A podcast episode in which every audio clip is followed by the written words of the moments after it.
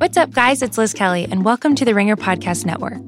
We hope you enjoyed listening to Break Stuff, the story of Woodstock 99 on Luminary. Now, continuing with our 99 theme, I wanted to let you guys know we've got all new episodes of the Rewatchables 1999 starting back up right now.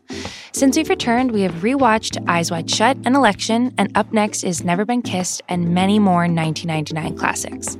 So make sure to check out the Rewatchables 1999 on Luminary.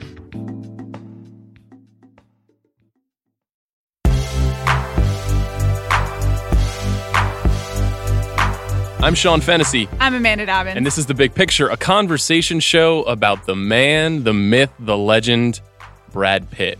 Later on in this episode, I have a long and fascinating conversation with really one of the Hall of Fame members of The Big Picture, writer director James Gray. He's got a new movie set in space called Ad Astra, starring Brad Pitt, who is perhaps our greatest living movie star. Amanda, you and I are here to talk about the top five Brad Pitt performances and there's a lot going on with Brad this year. I would I would argue that Brad is winning 2019 right now. I'm with you. As long as we don't term it a comeback, because mm. you know what? Brad Pitt has always been with us, as this podcast is going to explore. And I really resent uh, the younger members of The Ringer who are trying to put this as a comeback. It's just, it's another level of Brad Pitt. You know, we're why, on the journey with him. Why do you think that is? Because I feel like as we looked, as I look back on his films, and his work, and you may have some extracurricular work in your list, mm-hmm. he is really consistently at least interesting and often good. And he's made a few bombs, a few stinkers in his career, but for the most part, he's he's often in good movies and often a good celebrity in that way.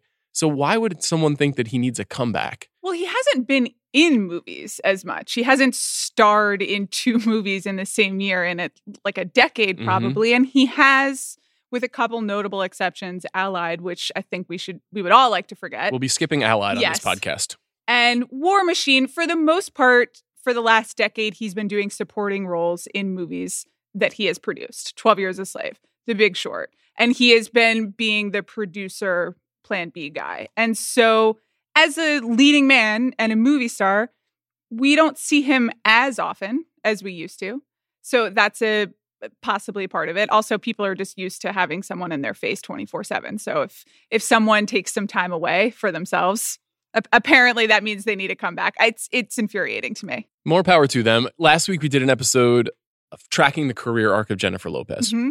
I'll be honest, one of the challenges of that episode for me was not just talking about um, the fact that I think Jennifer Lopez is really hot and that has a certain kind of charge to it. Sure. We did talk about that. We did. And that's okay because she is extremely beautiful and she uses that in her performances as does Brad Pitt. That's why I bring it up because mm-hmm. I think that they ha- they share a self-knowledge of their attractiveness, of their energy against us in a lot of ways to to to to, to have us bend the knee to them.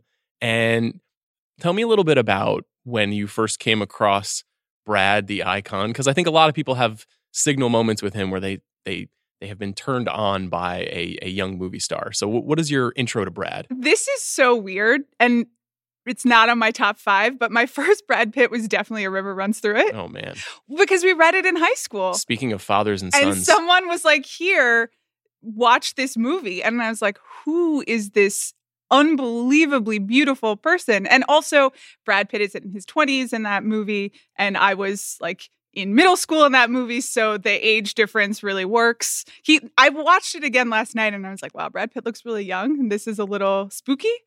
But yeah, so I knew about Heartthrob Brad Pitt, which is kind of like early 90s, obviously Thelma and Louise, River Runs Through It, Legends of the Fall. And, you know, going back, I think obviously those movies use him well in that he is uh, like unbelievably attractive.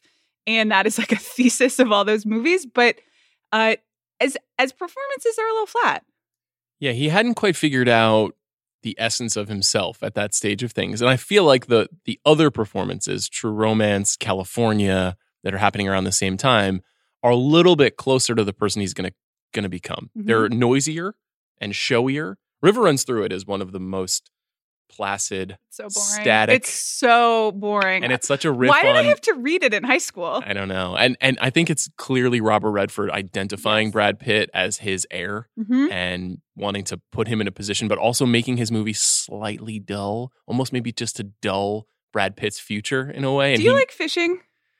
um I like the idea of being able to say I'm a guy who likes to fish.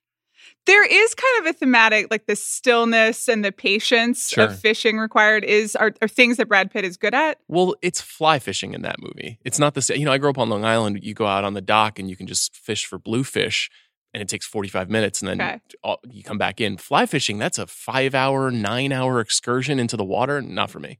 At some point, you're just like sitting alongside a body of water waiting for a fish to bite something. It's uh, to me, it's all the same. Anyway, it's an interesting movie, though, to talk about as a. That's probably close to when I first saw him, too, because I, I also did not see Thelma and Louise until a, a little bit later in Mhm. life, honestly. I wasn't there when that movie first came out. And I do recall River Runs Through It having quite a run on HBO uh, as we were growing up. And A River Runs Through It has a little bit in common with Ad Astra, his new movie, you know, a movie about a guy trying to forge his own path and figure out who he is in the face of his um, father's shadow. And I wanted to know what you thought before we get into the top fives about Ad Astra without spoiling a movie that I think in some ways is sort of unspoilable.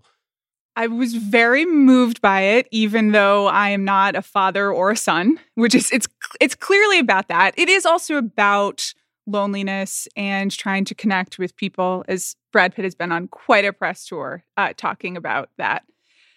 I thought as a movie about about Brad Pitt, it was fascinating, and there are a few scenes featuring Brad Pitt just kind of having some emotional moments or revelations or or meltdowns as the case may be on screen that were unlike anything I've ever seen from him and I was just like holy shit I can't believe I'm watching this.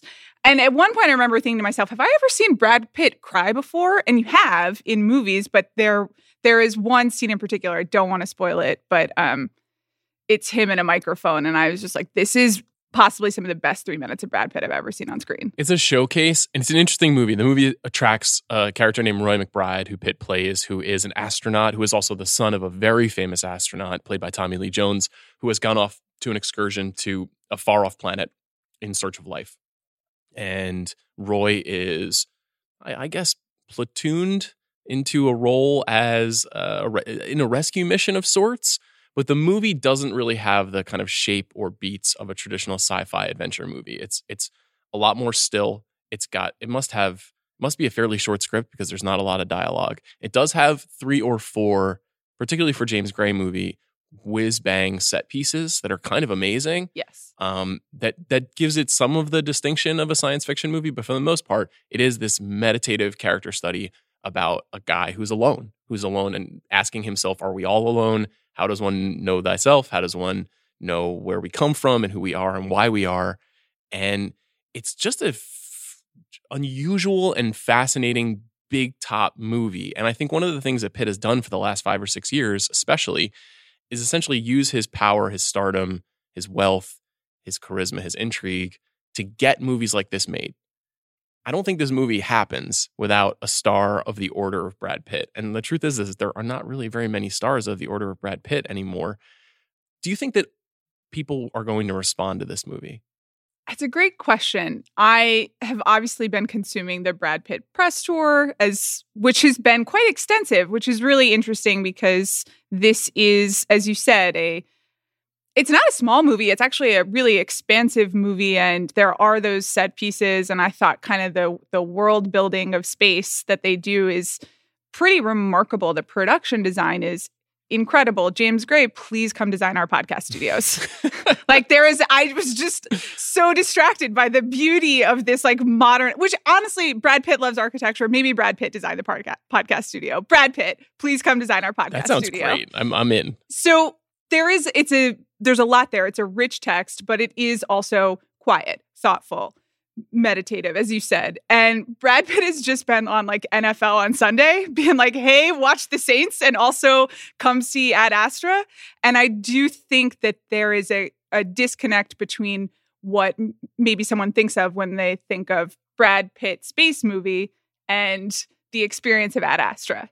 So I, think it's hard to leave that movie and be unmoved. I do think expectations will be uh, confused for some people. I think you're right about that, especially because of the way that the movie is marketed to some audiences who are expecting perhaps a big space fight. And there is some fighting in space, Yeah. but maybe not enough to satisfy fans who are checking out Falcon Saints on a Sunday afternoon. Should we go into our top fives? Are you ready? Sure. Are you ready to talk about what Yeah. makes Brad Pitt such a special actor? Yes, I'd love to. Okay. So, for those of you who've never heard a top five podcast, it's very simple. We list five movies and we talk about why we like them. In the event that one of us has a similar movie, but at a different space, we'll identify, oh, Amanda's number four is my number 2 Mhm. We're going to start, of course, at number five. Osborne Cox? What's your number five Brad Pitt performance? Hello, it's Osborne Cox. Who the fuck are you? What documents are you talking about? Burn after reading. Okay. Oh, wow. All right. We're already going there. I'm ready to have that conversation. It's not on my list. The bureau chief in Belgrade, we all call Slovak the Butcher. He had very little rapport with his staff and his dispatches. Rapport.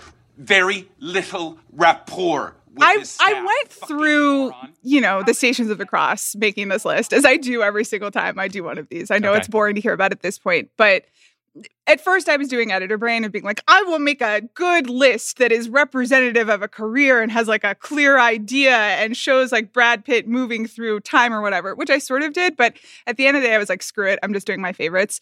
I love Burn After Reading. I think a- a personal anecdote much of it was filmed in the apartment building right next to where I lived in New York. Oh. So I have like personal affection for it. But I also think it's Brad Pitt's like funniest, like ultra comedic performance. And I think we're going to talk a lot about like Brad Pitt being funny and his comedic timing. And there are different shades to that. But this is just kind of like pure in on the joke humor. And that's what I like about it. It's also sometimes there is. I don't think anyone thinks Brad Pitt is dumb, but he has played some dumb characters. There are shades of Floyd from True Romance in it. There are shades of even the kind of airhead Thelma and Louise guy. I think the quality of the intelligence dictates how high But up he is. he is what we know. he's not dumb. He's playing a dummy, and I I respond to that. Water, I gotta hydrate. I got tap water. Are you kidding?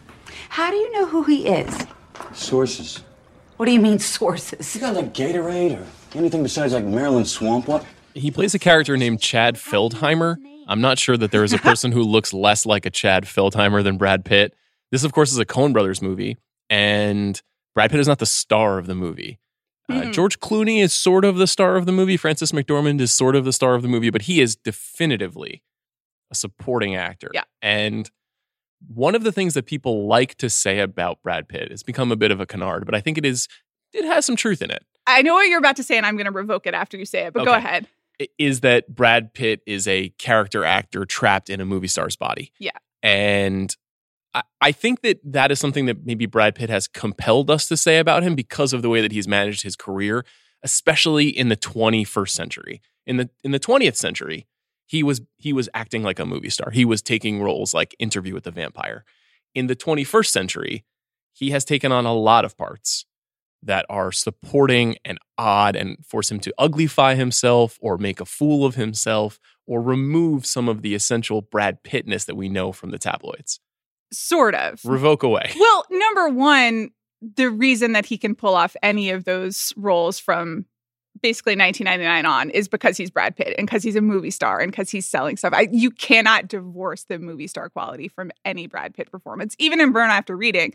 Like part of the reason it works is because it's it is really handsome ass Brad Pitt with terrible hair doing dorky dances that you can see he knows that he is being ridiculous in this movie. And that and that is playing on the Brad Pittness of it all. My thing about the character actor trapped in a movie star's body is just like that's fine, but it's based on the idea that anything he did in the 90s was like great. And I just think he was in the wrong roles for 10 years.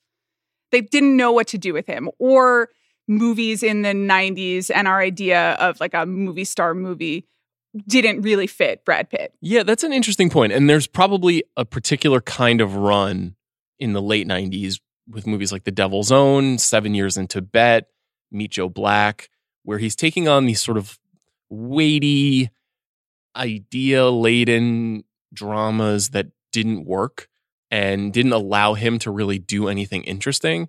And we got, and even though that, I mean, if you if you read the logline to Meet Joe Black, you'd be like, this movie is fucking weak as hell. but it seemed very stodgy and it was very long. They're serious with a capital S. very much so.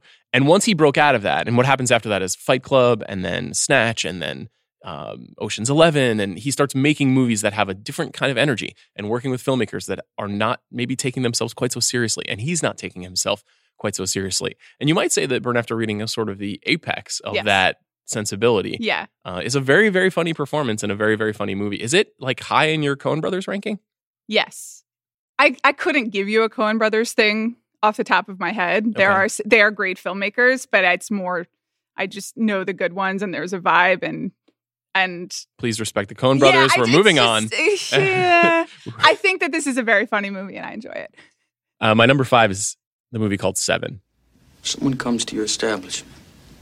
They want to go downstairs. They want to get a little ooh la la, whatever. They gotta come to you, yeah? Yeah. You didn't see anyone. Okay.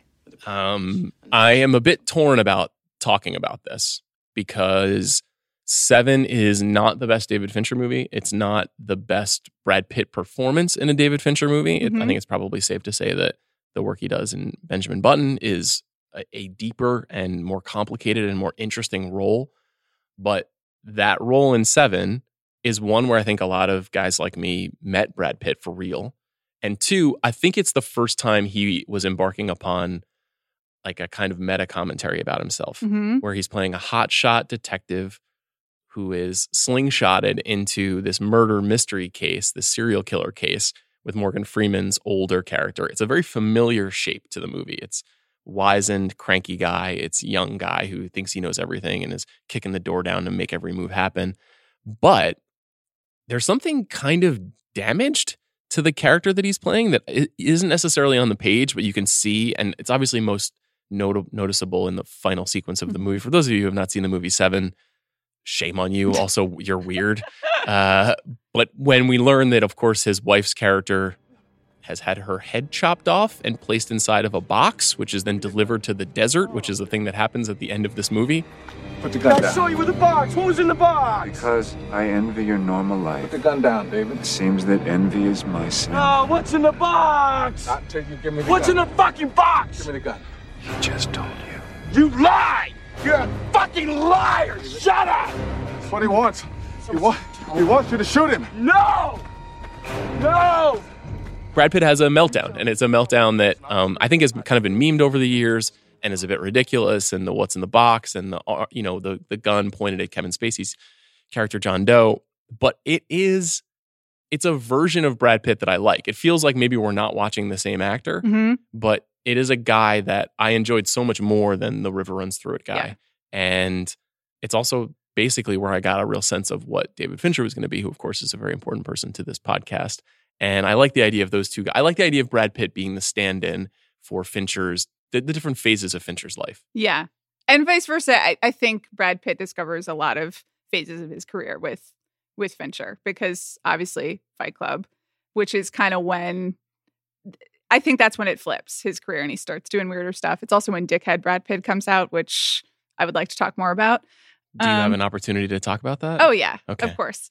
And and then and Benjamin Button is also in terms of him just doing weird stuff. It, it you know, in a lot of ways, that's what we consider to be like old Oscar y- it's an adaptation of a it's a Fitzgerald short story, right? Yes.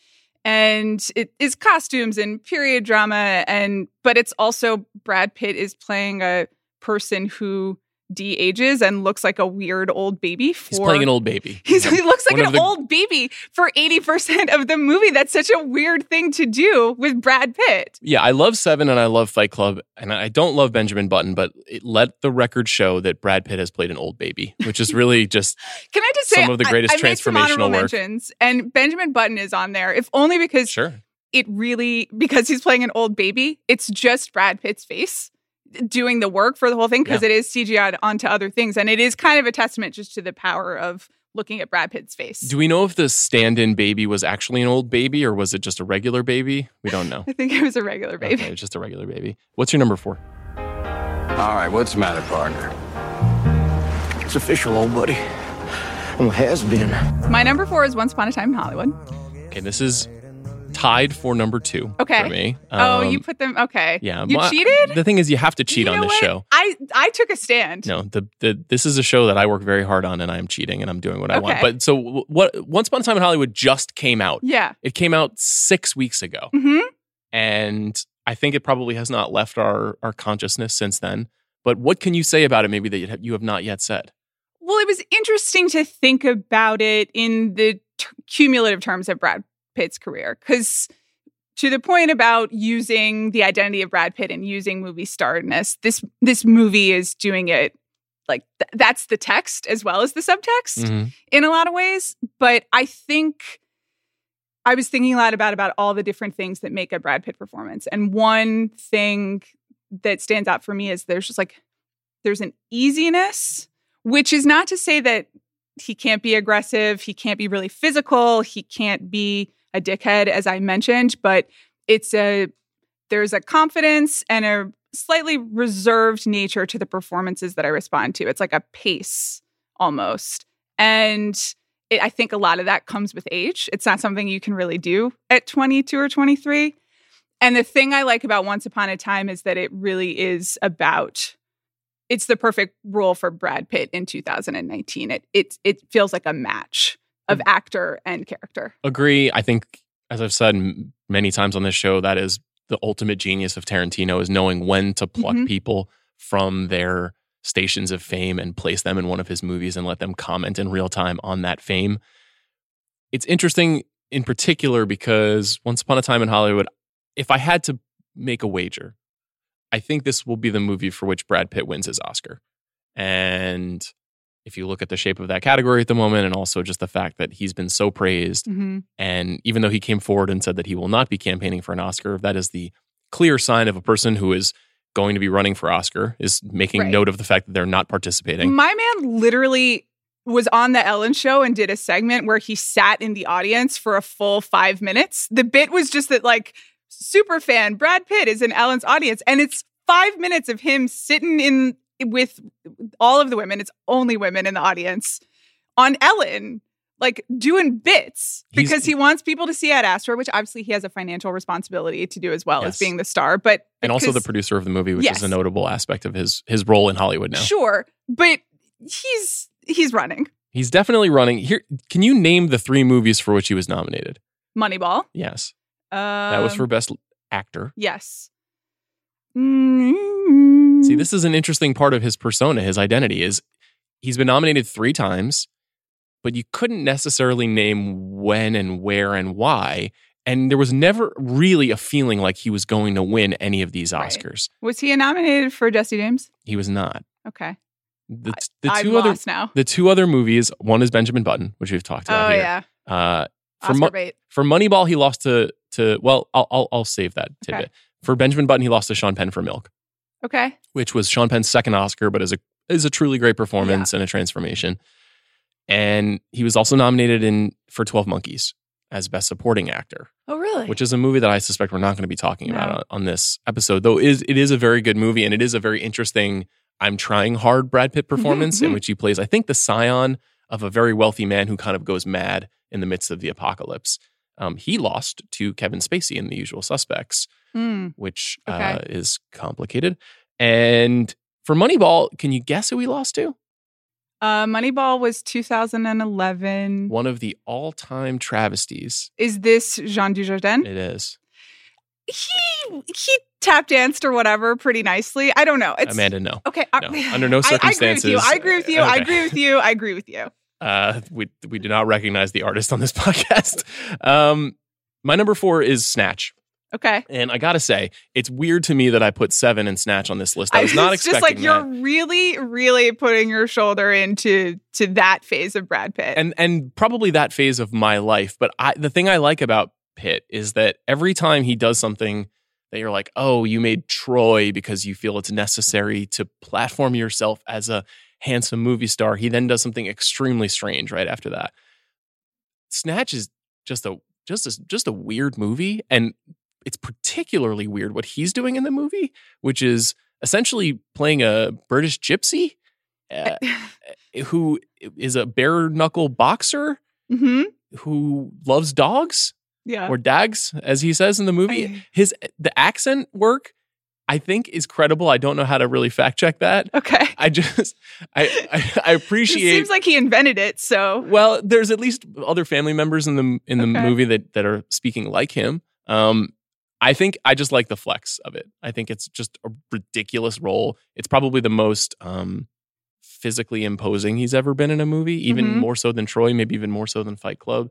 Um, it, it's an interesting riff on Brad Pitt, Golden God. It's somebody who is dirty and poor and fights a lot, and you can hardly understand him, right. which is a move I appreciate. What's your number three? Saul makes 10. 10 ought to do it, don't you think? You think we need one more? You think we need one more? Ocean's Eleven. Great. All right, we'll get one more. Um, it, this is not on your list. Not on my list. Wow. I, I mean, this is Captain Obvious, but I think we were talking about Brad Pitt as a movie star. Here it is. We've talked a lot about the Once Upon a Time performance and how it is responsiveness in a lot of ways. Um, he doesn't have a lot to say, and you know what? He doesn't say a lot in Ocean's Eleven either. He just is is there being. And One of my favorite scenes is uh, Brad Pitt and George Clooney. You think we need one more? You think we need one more? All right, we'll need one more. And that shot is literally just Brad Pitt sitting on the bar. He doesn't move, he does nothing. And it's hilarious. There is, but there's just a, a confidence and a control and a reservedness, which I was talking about, that he's he's not giving it all away, which makes you want more. Um, it also starts the Brad Pitt eating thing, which is one of my favorite gimmicks, uh, 20 years running. Yeah, I noticed it in a couple of movies I was rewatching Yeah. last night too. The one thing about Ocean's 11 and maybe this is the reason why I didn't put it on the list is does the movie still work if he's not in the movie? I think it probably does.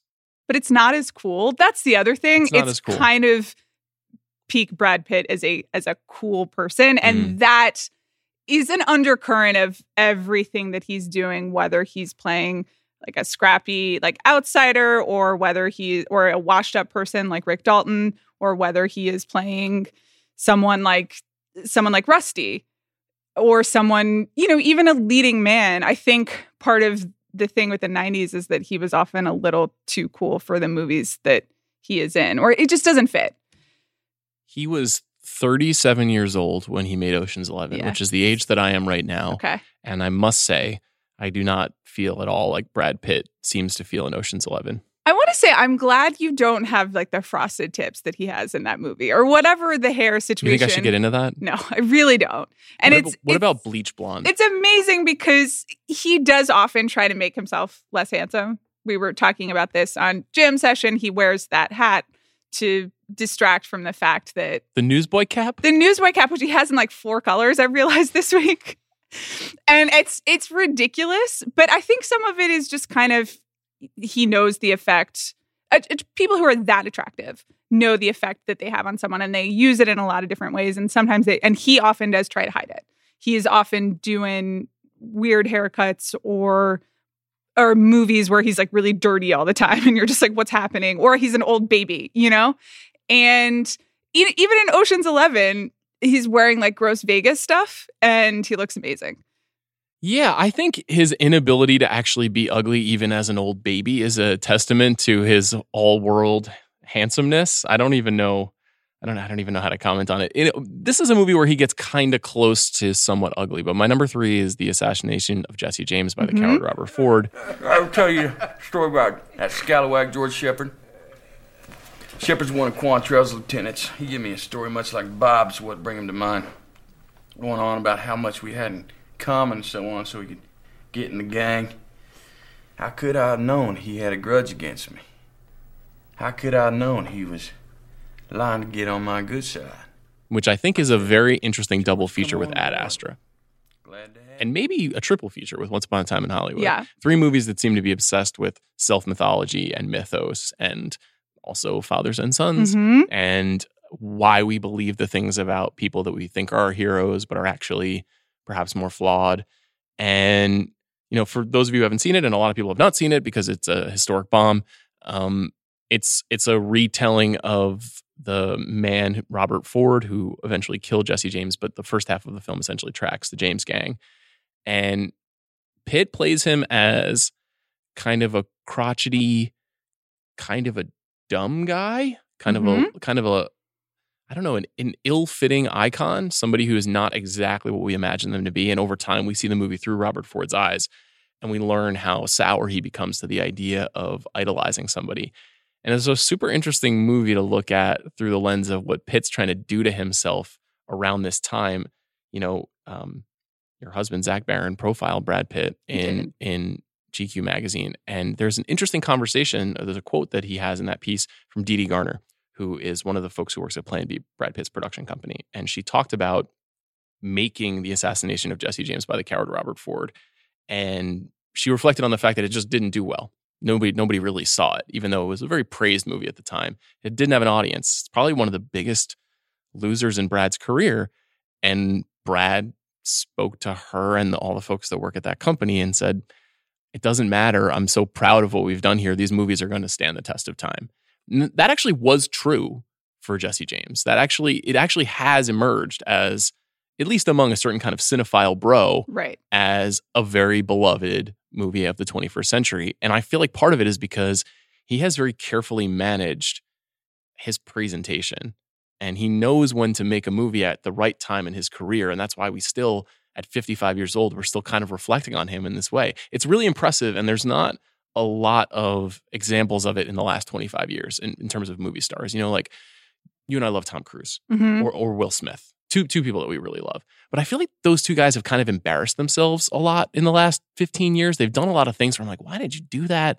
This was really bad. It's, it seems a little schlocky. I think of like Tom Cruise doing the young jock dance at the BET Awards. And like, that's hilarious that that happened. But it's weird that, that I, I could never imagine Brad Pitt doing something like that. I could never imagine Brad Pitt being all over Instagram like Will Smith. Like, he is Yeah. a different kind of famous person. Yeah, there's a a social intelligence to it, I think, that comes across in the performances of he he can read a room, he can read a scene, he can read an audience and knows how to play it so you want to be closer to him. And I that's I, I think that explains the savvy and and some of the choices and also in marketing some of the stuff. I mean, we don't have to get into it too deep too deeply, but he hasn't embarrassed himself, but he's definitely had a tough time in the public eye the No last few years. He went through a very difficult divorce. There have been child custody elements, and he um, has talked a lot about substance issues as a result of that.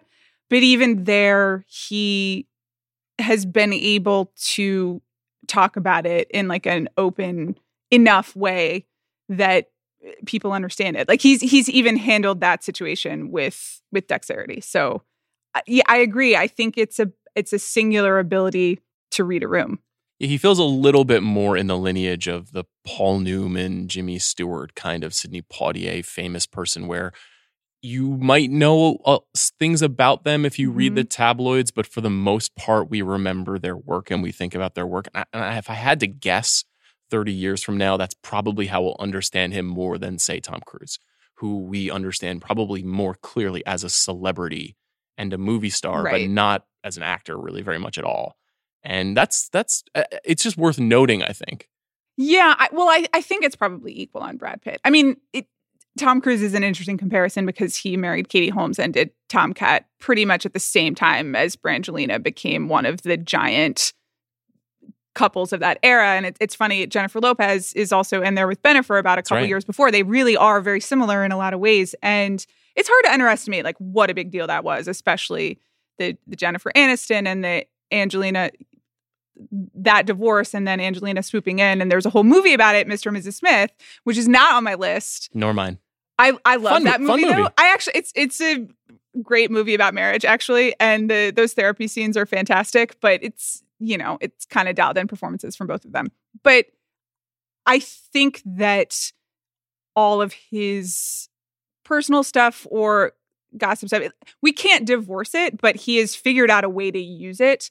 And in both in movies like Jesse James and Once Upon a Time to extent, and also how to navigate the exterior parts of it. Whereas I think someone like Tom Cruise got swallowed by it. I think there's also a little bit of a gender thing happening here. When we talked about Jennifer Lopez, we think of her not strictly and certainly not first as an actor. Mm-hmm. With Pitt, I think that we do. The same way we don't necessarily think of Elizabeth Taylor as an actor. We think of her as a celebrity who hawked perfume and ha- was married eight times. Yeah. And Though in Jennifer Lopez's case, it's also because she is a TV star and she does have eight other and she's also a musician and she has the perfume and the clothing line and all of those things. She is a business. Um in a way that which is I has been very successful for her and is I think the way to be really famous right now for the most part. But you know, it, it that is different. it is different. What's number two for you? Uh Inglourious Basterds. You didn't say the goddamn rendezvous was in a fucking basement. I didn't know. You said it was in a tavern. It is a tavern. Yeah, in a basement. You know, fighting in a basement offers a lot of difficulties. Number one being you're fighting in a basement. Number two for me as well. I wonder if we have the same top two. That Uh, would be so nice if we did. We probably do. wouldn't it be nice? I have a, a slash Once Upon a Time in Hollywood on my number two, but you know, I don't, I don't know if you and I have really had an Inglourious Basterds conversation. It's my favorite Tarantino, hands down. Okay, why?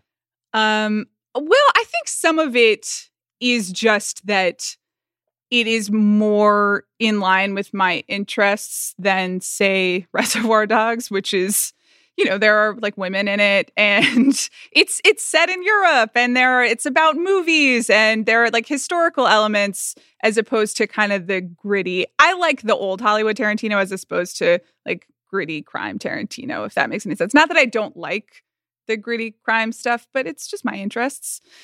Um, Do you think that okay, so I don't know that I believe this take, and maybe Yeah. this take belongs on the hottest take, but Okay. is there a case to be made that Brad Pitt is bad in this movie? Oh, do you want to make that? If you, well, well, it's because it is the one performance where, and part of it is because Tarantino, the tone of Tarantino films is very unusual, but he's making a big choice with the accent. He's got this big scar on his neck, Mhm. and it's a bit of a ridiculous character.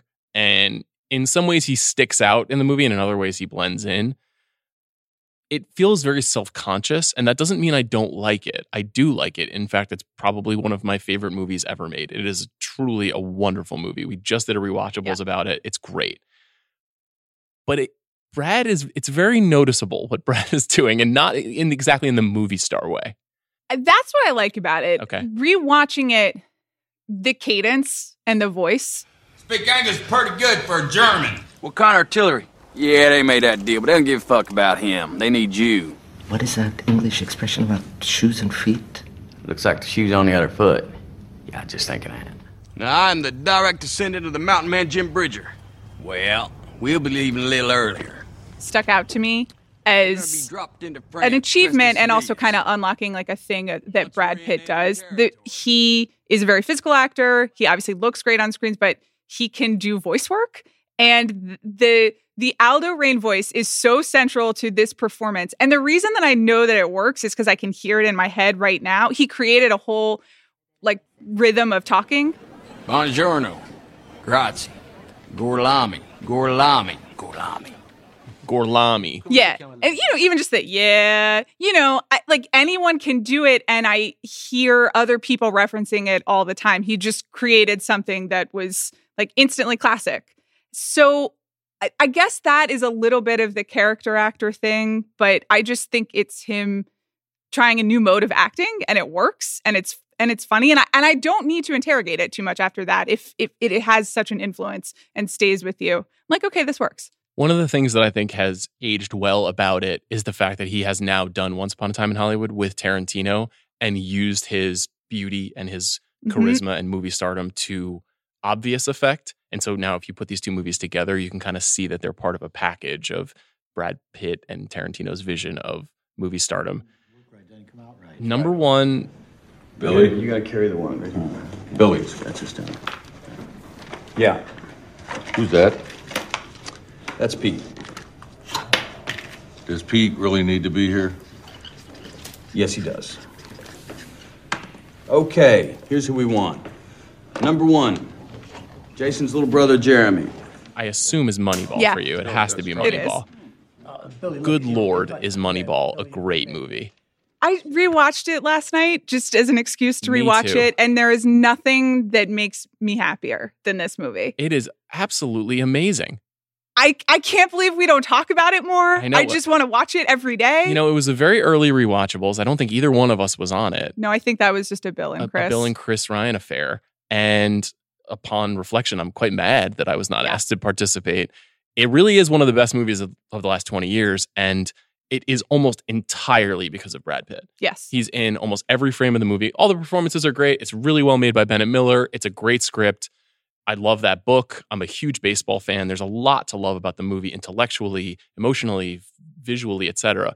But holy shit, he's so good and it's doing none of the things that we're really talking about here. Well, it's doing all of them.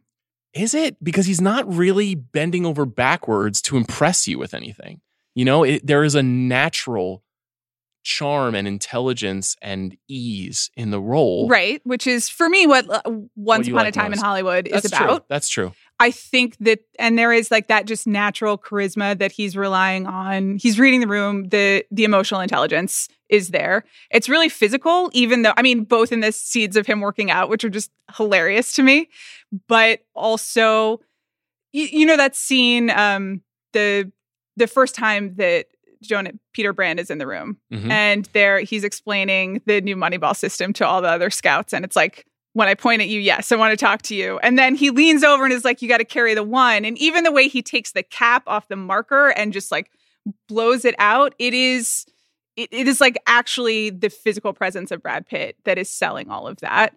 I think that it is both kind of reserved, looking for connection, making sense of, you know, what all the father figures in his life promised to him, Brad Pitt, and also dickhead Brad Pitt Yes. where he is a little mean and a little aggressive and and you know fires people and throws stuff in the clubhouse and i think he's both wearing terrible clothes and is like maybe the hottest he's ever been in a movie. So the gold chain i don't even know what to do about that. So I, to me it is the summation of all of all of the brad pitt. And it is it's relaxed and anguished at the same time. And only he like who else is going to make that movie work It's a it's a great point. It's very similar to Ad Astra in that way, where it's sort of like I don't even know if this movie happens if you don't have somebody who can do this work. And Billy Beane, the real life Billy Beane, who is, you know, it should be stated, this movie, the book is, um, I don't know, probably 15 years old. The season that they're tracking is 17 years old.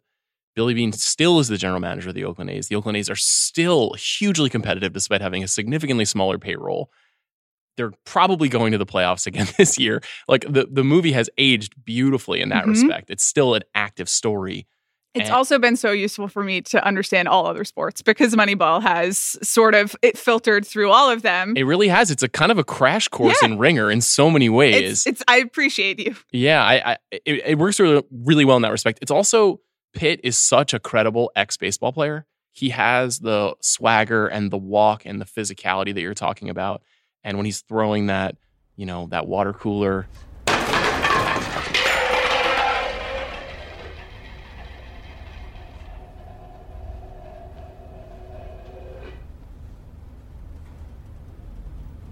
That's what losing sounds like.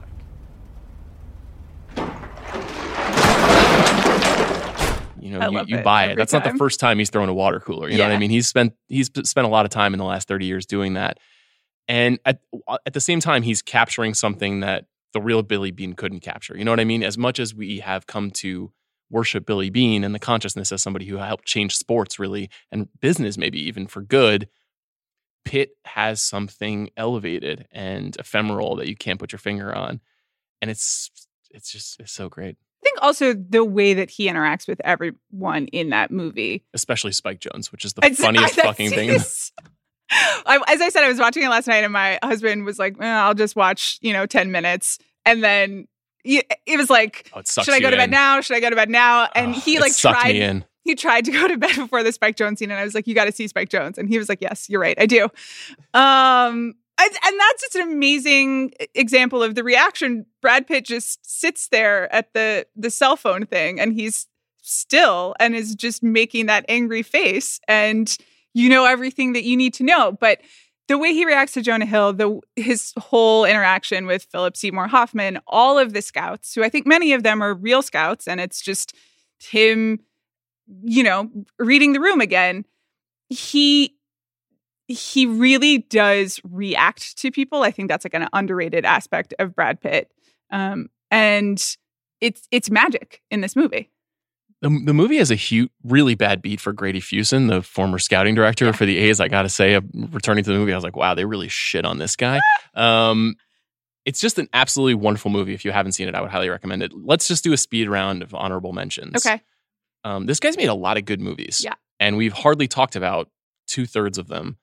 Um, you know, I think one of the interesting things he's done along along with movies like Ad Astra is you very quietly and with with calm measure place himself in movies like 12 Years a Slave.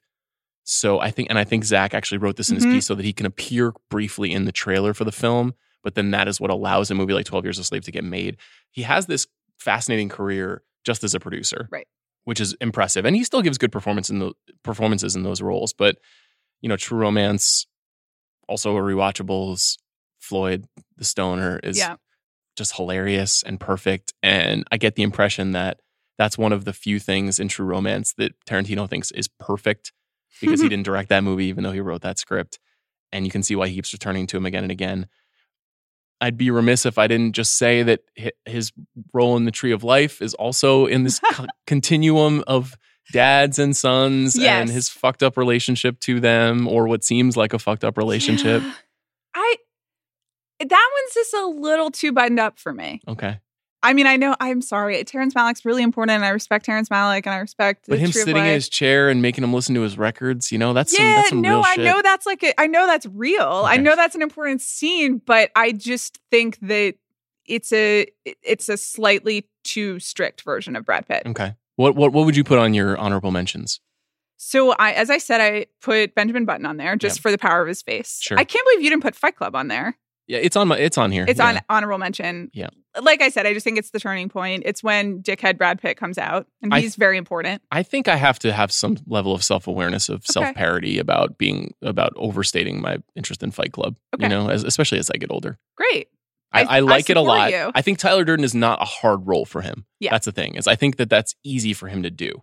It doesn't really seem like he's stretching himself, Right. and it's very showy. I think Ed Nor- the Ed Norton performance is the performance in the movie. That's the one where, and Helena Bonham Carter too, for to be honest. But Brad, that's just Brad Pitt's natural power. Is Mhm. he's like, I don't have my shirt on. Yeah. I look amazing, and I'm being a dick, Yeah. and it, it's great. Well, but it's important to honor that. That's a that's a central aspect of the Brad Pitt experience.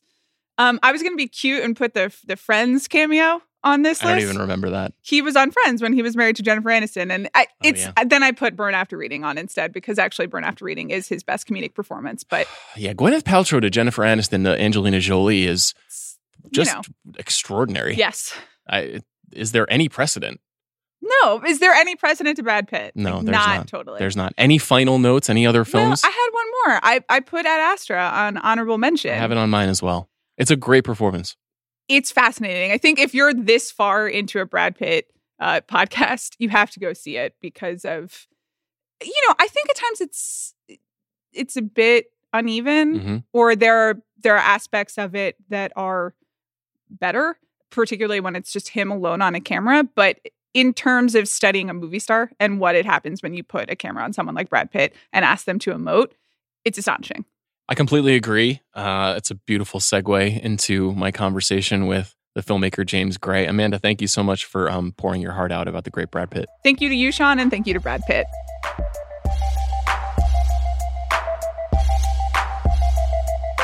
I'm just delighted to be joined by returning champion James Gray. James, th- thanks for being here. Returning champion? That's you. Last time you were here, we had a delightful conversation. Do you remember? I remember the conversation. I don't remember me being a champion. Then oh, again, I don't never. I never remember being a champion about anything, really. To be honest with you, maybe taking out the garbage. I'm, I'm a champion at that. I'm a champion of your work, so we'll think of it that way. No, you'd be the one. Thank you. You have a, a new film called Ad Astra. I have a lot of questions about that. But I wanted to start this conversation by asking you 25 years making films, seven films. Are you happy with where you are as a filmmaker right now? No. What a great question. That's so weird. I've just done all these interviews. I've never gotten that question. I, I would say the answer is no. But you know, it's funny. I'm, I remember reading somewhere, or maybe hearing it now, you forget these things. Uh, Elvis Costello was saying that your style is basically how when you imitate all the people whose work you love and how it falls short is your style. Sure. But I don't see that. I only see what's wrong. You know, if I, I can't watch the movies, you know, after they're done. You don't return to the work. The only time I return to the work is if I have to readjust the projector at home because I know the way the movie is supposed to look. So it's good for me to, you know, I'll put on a scene from a, you know, um, one of the movies because I'll I'll know whether it's you know too much contrast and all that. I'll know how to adjust the projector, and that's about the only time. And and whenever I do that, almost about five seconds in, there's something really horrifying and mistake that I made. So I have to turn it off. Do you have any regrets about any of the films you chose to make? That's an even better question. Because on that, I can be very clear. The answer is no. I don't regret a single one of them. You eat, you make them for a reason. And almost always there's a very important reason for yourself. And it's funny because people ask me all the time, do you, do you have a favorite film? And, you know, there was just a, an interview I did where I guess I said, because I didn't remember saying this, of course, but usually the worst thing in the world is when somebody reports that you said something and it's actually what you did say. That a film that I made was my favorite. And the truth is, that means the easiest or most enjoyable experience making it. But that never translates into, quote, the best or a movie you love the most after it's finished. It's almost like saying, what's your favorite kid? You know, that, that's the kind of relationship you have with them. And the answer is there isn't one. Do you wish you'd made more films? Yes, absolutely. I, I there was two periods in my life, particularly uh, between my first and second film and my second and my third, where I think I stood on ceremony a little bit about them. I had them made exactly the way I wanted to make them, but I don't know. At some point, I think you only become, dare I say, good at what you do through repetition. I, uh, you know, there's a there's this book Outliers, which is you know, it's kind of cheesy in some respects and has some a lot of pop psychology and all that stuff. But I found it very entertaining to read. And you know, he talks about Bill Gates and he talks about the Beatles, and he has this whole ten thousand hours theory. Malcolm Gladwell, your yeah, the Malcolm yeah. Gladwell book, and in it he says that the Beatles played together for two years, eight hours a night, six days a week in Hamburg, Germany, and they left Liverpool for Hamburg. They were a kind of a group of motley musicians and 10,000 hours later, they came back and they were the Beatles. And you need that time to put in. And I think that that's the thing I robbed myself of the chance to practice the craft. If you talk about any director, even the directors of a more modern era, but let's, let's say you chose John Ford, who is routinely called the greatest cinema director ever. By the time he did Stagecoach, 1939, I believe he had made something like 30 movies. Now, practice doesn't make perfect, but practice certainly makes much better. And a lot of movie making is a craft. I also would say that there's an there's a very dangerous idea that we get. The idea of he or she, and unfortunately it's usually white male he, is a genius. I think this is a bogus idea. The older I get, the more I realize that that's that's absolutely the case. If you chose maybe the most significant, maybe behind Bach, but this is up for uh, Mozart is maybe the most significant musician in the history of Western culture. You know, most people don't know he had a sister who was every bit his compositional equal, apparently. And he and his sister used to tour around Europe. Now, she was forbidden after a while from, from touring because she had to become a homemaker uh, according to tradition. But Mozart relied on her apparently till the end of his life, wrote letters. In other words, he needed the the dialogue. You know, Lennon needed McCartney to use the Beatles again as an analogy. Uh, Freud needed Jung, and so it's always a collaborative experience making a film. And uh, why why am I talking? I don't know. This? Who do you have? That's that raises an interesting question. Well, Who is your I've, Jung? Well, I've worked with a lot of. Well, I'm not Freud, so that's a problem, right? but I've worked with a lot of incredible people, and I I think that uh, but does that mean like Joaquin would be yeah, someone like that? He or, certainly or it, would be. Or is it someone who you're more in competition with? Because oh, I'm not in competition with anybody. I used to be in film school. That that ended a long time ago because you know different movies give you different pleasures. Even movies that you think you know you hold. For, uh, I'll give you an example. My, my one of my favorite movies ever, um, Godfather Two. Right, very famous movie. Everybody loves it. The Godfather, everybody loves it. They're incredible, and they, everyone loves them for a reason. But they don't provide you the pleasure that watching Fred Astaire dance, dancing does. Now, Fred Astaire dancing doesn't tell you that American civilization is getting more and more corrupt, which of course is what The Godfather is about, really. And so I, I, different movies give you different pleasures, different works of art. Who's better, Velasquez or Van Gogh? It's a ridiculous argument. Each thing gives you different pleasures. So on each movie, you have a different set of collaborators. And I just feel that that's the thing that allows you to do something that's of value. Even jobs that are solo. Maybe there's an artist or two in his or her time who just went off and did something by him or herself. But always you need some kind of dialogue. I mean, Jackson Pollock and Willem de Kooning and Mark Rothko, all those guys knew each other and they feed off each other. I'm going to ask you about your Rothkos and your de Koonings because there are some in your generation too. But let's hold on one second. There. Sure. Did you have a moment when you felt like you crossed your 10,000 hours where you on a set and you were like, oh, I actually No, have no, more no. command than I thought I did? No, because the minute you feel that there's a level of command, the cinema teaches you otherwise. You know, I'll tell you a brief story about this. I had huge confidence uh, when I was in film school. I thought I was the greatest thing since sliced bread. You know, it's almost like, you know, when your mother holds you up to the mirror when you're an infant and says, Look at you, you're so beautiful, you're marvelous.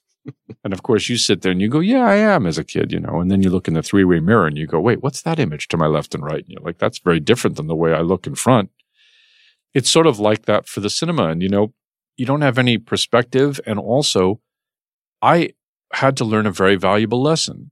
Uh, I- I was shooting my first film, which is called Little Odessa, and I was getting dailies back, and I was working with actors I loved. And everything was coming back roses. And I sat there watching dailies going, Oh my God, I'm, I'm, I'm a genius. I've done it. I've, I've arrived. Look how good this is. I'm 23 years old. I'm, look how good this is easy. And then March 5th, 1994 happened, which is the date when I went and watched the assembly of the film. And it was the worst thing I ever saw in my life. And what happened was you learn, no, no, narrative is context. That what you thought was awesome on the set doesn't work at all. And that little scene that you thought this is going to wind up on the cutting room floor has turned into one of the most important scenes in the film. Narrative is context. And then you realize, no, no, this is really, really hard. It's why there are very few albums in popular music history that you could put the needle down if you were a record player or if you press play or, or click on your computer and you don't have to skip a single song. Context is everything. So I learned very quickly to be humble. And the movies are, they have a very interesting and horrible way of punishing you whenever you think you're really good at it. And let me just say also, you're not always growing. The trend line is not always upward, especially in American cinema. Now, American cinema different, is different from Europe or even Asia. So, for example, Akira Kurosawa made one of his really great movies, Ran, when he was in his mid 70s. But usually for American cinema, it's a young man's game. If you look at a lot of the directors we revere, they do their best work in their 40s. Some it's not the case. Alfred Hitchcock peaked later, but it was that was a different period. So my point is, whenever you've achieved that mastery in your mind, well, good luck to you. I think you're finished. This might be a little too probing, but you are not in your 40s. No, I'm, I just turned 50. And uh, so do you feel like you are in your prime as a filmmaker? That's a tough question. It, it, it, it forces a level of distance that I don't have about myself. I can tell you that I think people do change a lot. I think I'm very different than I was when I was 23 years old. I would, knowing how little I knew, I would never have let me make a movie at 23. that was a mistake. New Line Cinema, Cam Galano, her name was, she was the best. And Rolf Mittweg, they had great faith in me. They made the movie with me, and I would never have made the movie now, thinking back, oh my God, I didn't know anything. But you change a lot as a person, and I don't know how to assess that. I don't, it's interesting. If you look at the history of that dirty word art, think about this. You're Pablo Picasso. Les Demoiselles d'Avignon is 1917, I believe. Could be wrong about that, but I think that's about the year that he painted that. That's a huge break in art. He did that. He was quite a young man. Cezanne hadn't done anything of value until he was in his mid 50s. Everybody peaks at a different period. It's why you can't assess yourself. You can never even take that into account and you have to kind of let time do the work for you. So you asked me that question. What I can say is I've appreciated the chance to work at my craft more. And what I can say is I think I've learned to be more open. And what I can say is I'm honest, I think, with myself about what I think is wrong with the work. Watching Ad Astra, it struck me as seeming like, and I have no way of proving this, the most personal movie you'd made since maybe The Yards, Little Odessa. Just knowing what I know about your life, your history, I'm sure that there is a great deal of yourself that goes into every film, but did this feel like a return to a certain kind of idea? I didn't feel that I was returning to a certain kind of idea, but you're I think you're right. It's it is very personal to me the film. It's strange. You try to bring your personal life into everything. The previous film that I did was called The Lost City of Z and I was trying to put my feelings of being a father and my relationship with my children and my wife into the film as much as I could. The issue really is how much do the what you might call the A story elements, you know, the jungle, the historical aspects, how much did they get in the way or how much did you allow them to be integrated properly? And here, I think you're allowed to access the personal much more because he's by himself for so much of the film. And it's such an interior journey. Uh, and it's, he's such a lonely person that the ruminations and the workings of his mind are very clear. It's a more subjective movie, I think, than something like The Lost City Z or The Immigrant. There's less distance. So with the less distance, I think you're allowed more access into my my personal uh, feelings. But you know, not to get too sententious, but I, I believe I've actually used this quote before, and if if I have, forgive me. But if I haven't, it's great to tell your listeners. Uh, Edward Hopper, the painter, said, uh, somebody said, "Well, what are you trying to do?" when you paint a lonely guy in a diner or something, or what are you trying to do?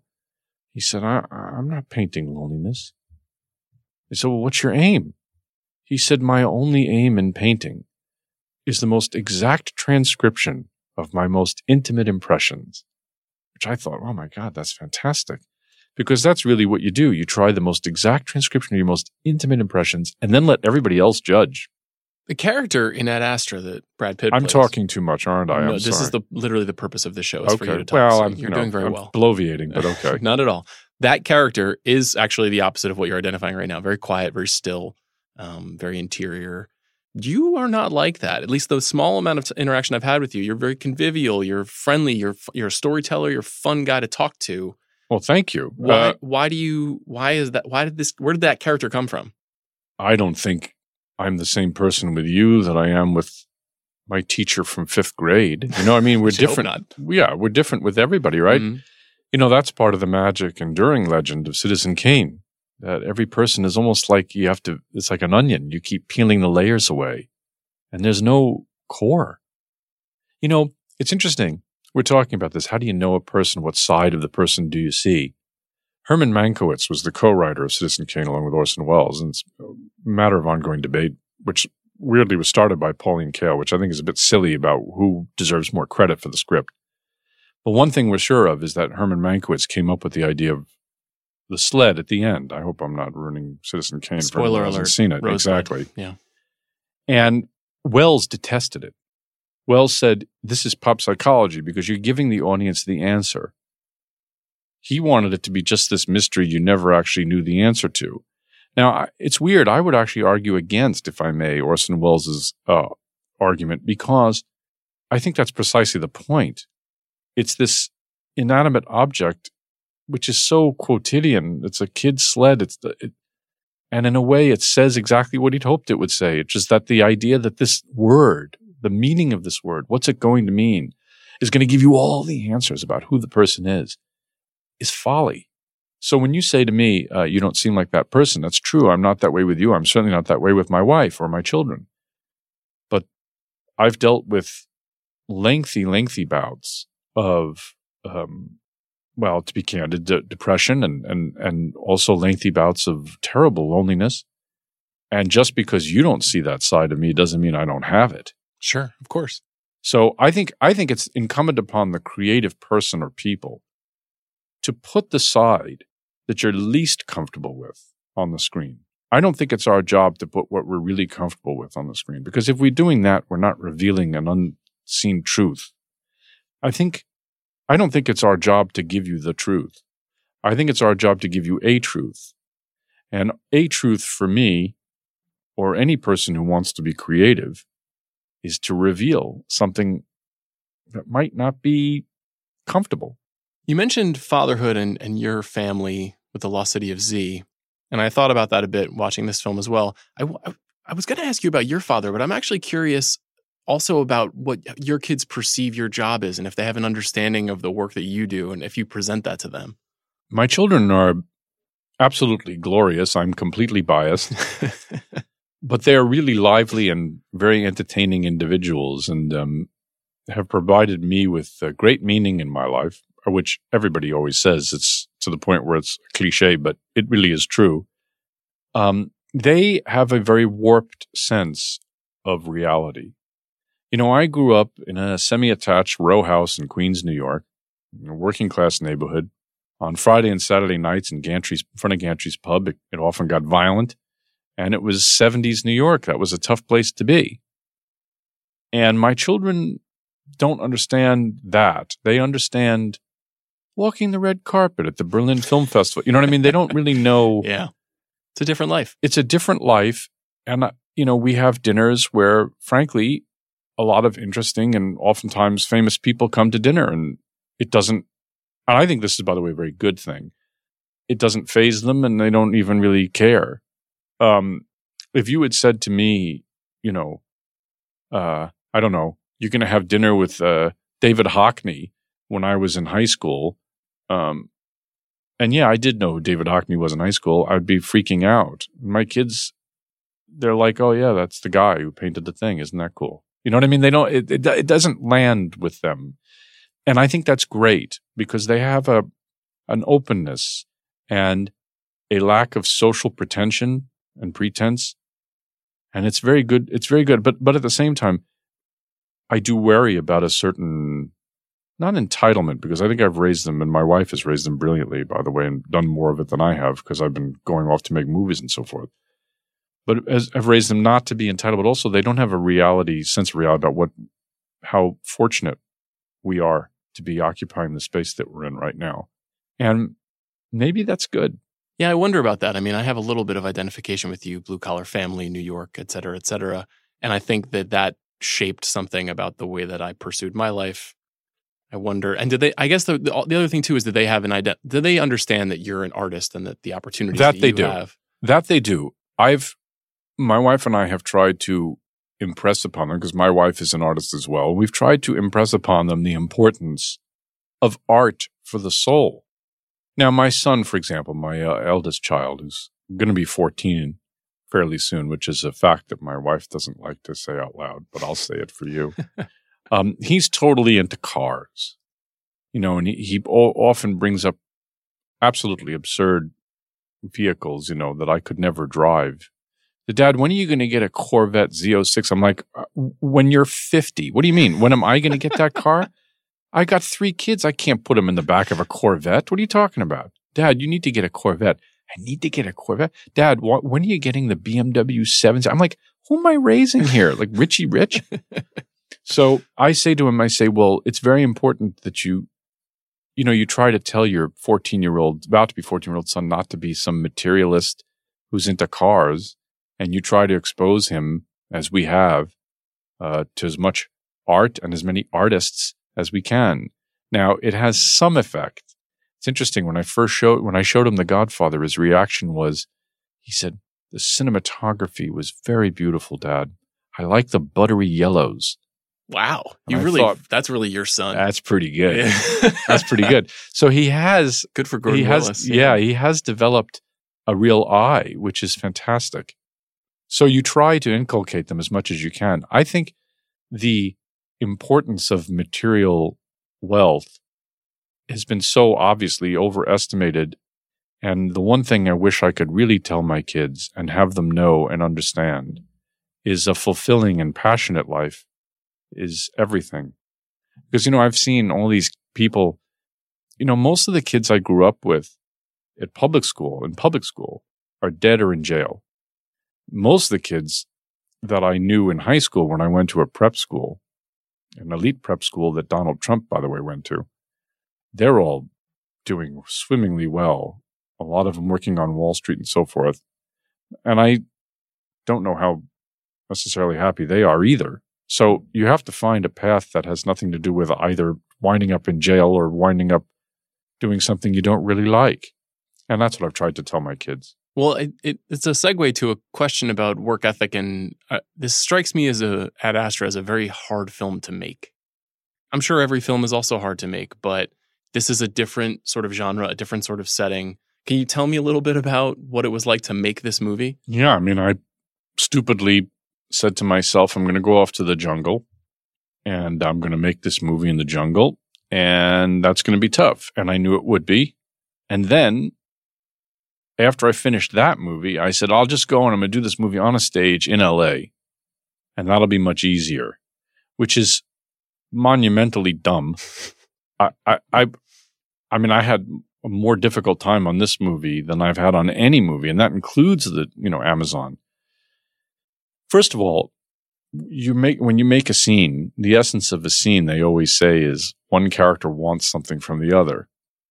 Now you've got Brad, Brad Pitt sitting in a room by himself. Well, that's core idea of a scene one taken away from you. Then you're going to put him in zero gravity. So he's got to hang on wires, which means in the wide shots, it's in the vertical set and the close up, it's the horizontal set. So you can't shoot them at the same time. Then what about the backgrounds? Well, we can't be near Neptune, so it's got to be a green screen or a project, or in our case, often not green screen, but still something you can't interact with really. And you're robbing the actor of the ability to interact with the set or listen to the other actor. So then you have a creative challenge coupled with a logistical challenge. And I found myself very frustrated with doing two, three, four shots in a day when traditionally I like to do about 15. And you find yourself doing not too many takes because, you know, when you have a vertical set and Brad is on a harness hanging 30 feet in the air, by the way, he was a trooper about it. He never complained to me once.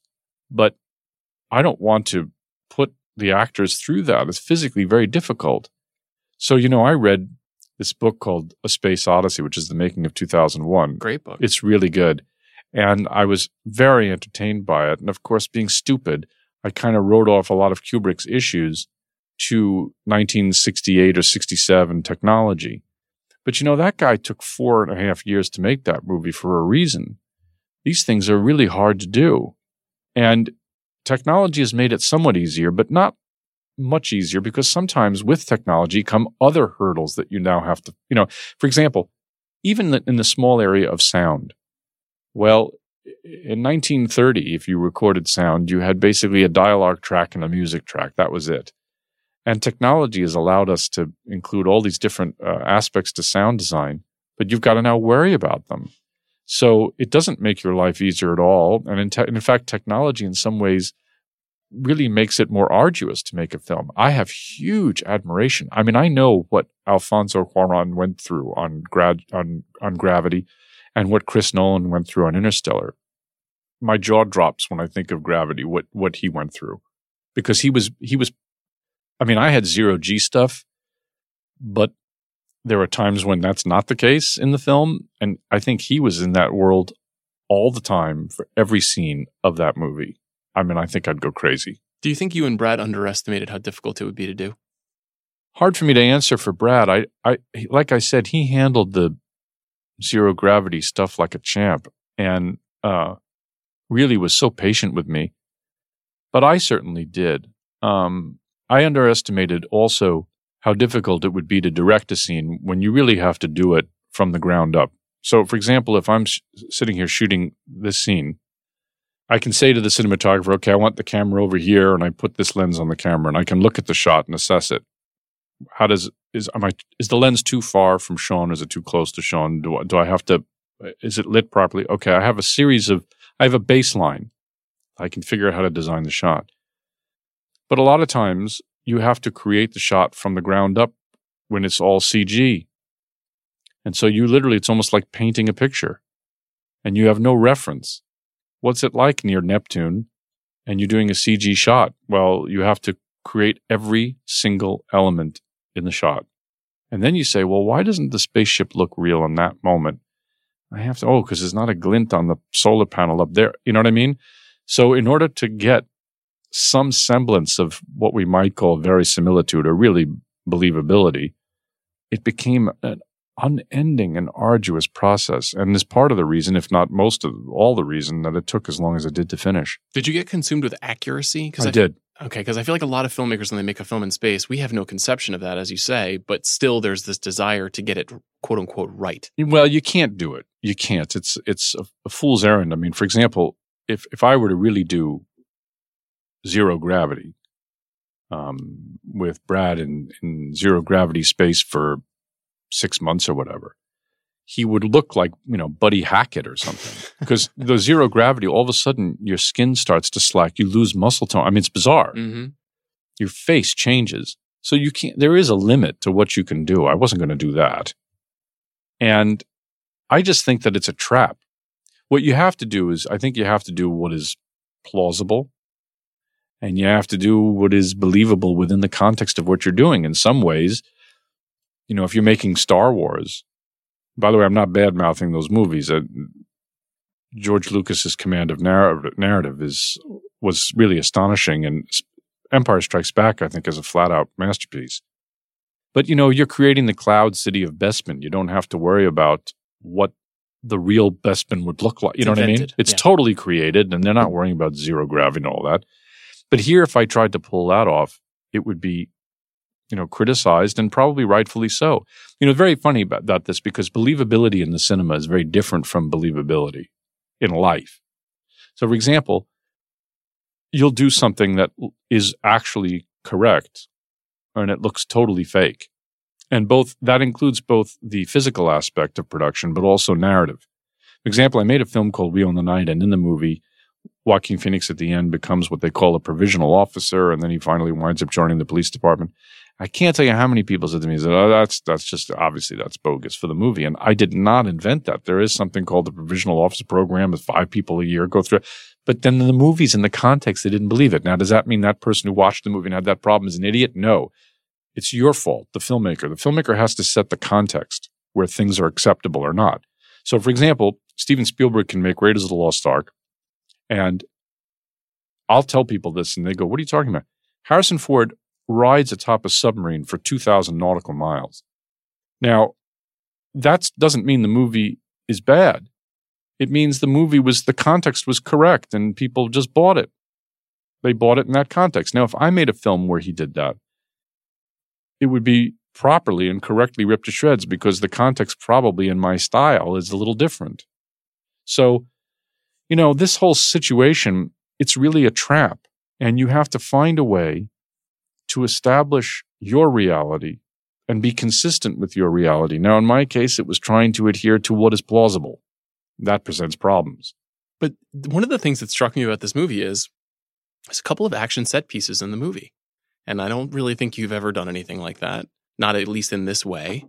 And Well, I don't think anybody has, to be honest with you. That the, there's a lunar rover sequence which presented huge challenges, which uh, but it's awesome. It's I'm really well like it. Well, I owe a, a great debt to a guy named Dan Bradley, who's the second unit director. Who, um, you know, we had to kind of problem solve on that. I mean, how do you shoot that sequence? You know, I mean, where do you shoot it? First of all, I mean, what do you even do? Damien Chazelle, when he did First Man, uh, they tackled the moon by doing it at night with um, very big light to do the sunlight on the moon, and I thought they did a terrific job. I think that was Linus Sandgren who shot it, and he's excellent, the cinematographer.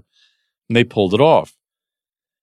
Um, I couldn't do that here because the territory they'd have to cover would be greater than our ability to light the space. So I couldn't steal from what he did. And, you know, Hoyte van Hoytema, who was the cinematographer on this, we tried to sort of problem solve. And the solution we came up with was absurd. But we kind we shot with a 3D rig where there was a digital infrared camera, an Alexa infrared camera, shooting the same image as a film camera and blending the images and shooting it in Death Valley. And then the surface of, of the moon would be replaced by actual lunar photography. So what you're seeing weirdly is partly shot on location on the moon. And then you have to adhere to the physics of one sixth gravity. So then when anything is flying or floating, you have to rely entirely on CG. And the movement itself of the craft, you have to choose and find a film rate that corresponds to what one sixth gravity would even look like. So yes, I've I've never shot action scenes like that, but I'm not sure who has. And I had done, uh, I did a car chase in a movie called We Own the Night, which I found excessively boring to shoot, but rewarding to finish. Um, you know, you storyboard these things down to the inch of uh, their lives, and so you have a shot of, you know, it was that, that thing. It's you know, a shot of Brad Pitt's eyes through a visor, and you know, you say action, and he he gets kind of like wide eyed, and you say cut, and that's the piece you need for that. Yep.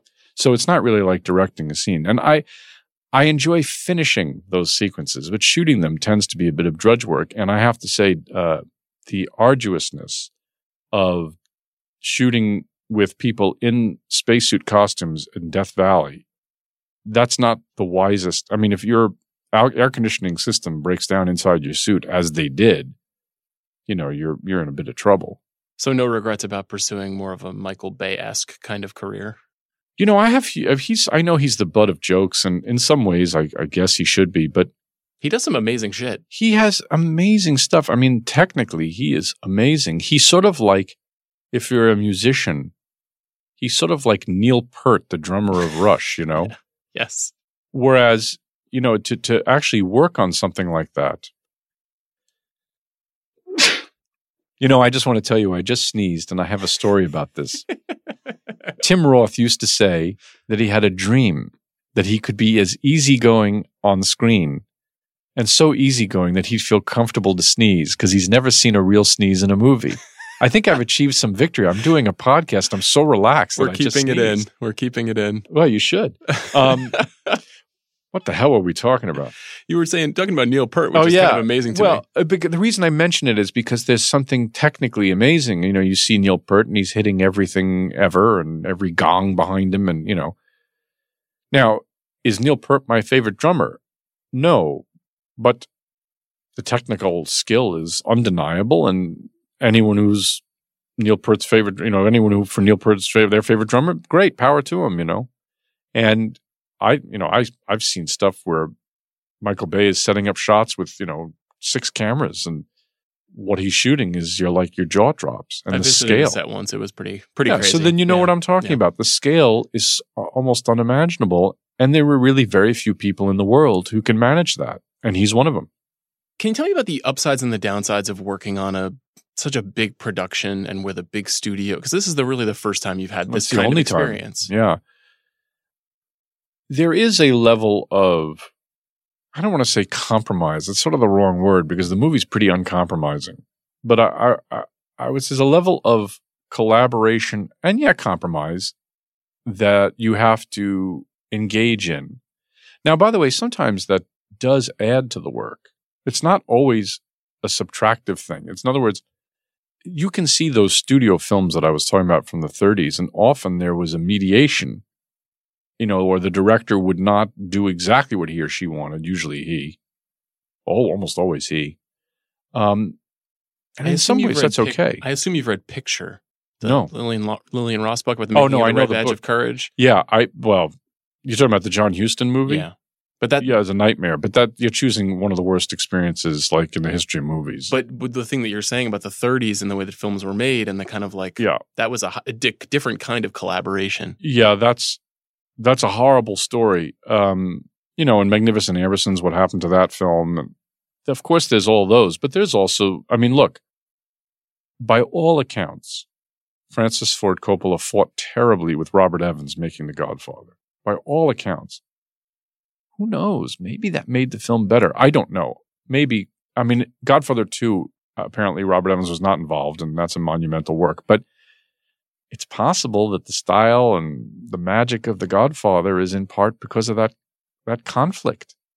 I didn't have anything like that on this. I mean, I wasn't conflicting. I wasn't fighting with people and all that. But um, you still have to. It's still that discourse that I didn't have on the previous three films. I'd had Final Cut, complete creative control, and those films are, for better or worse, exactly what I wanted to make.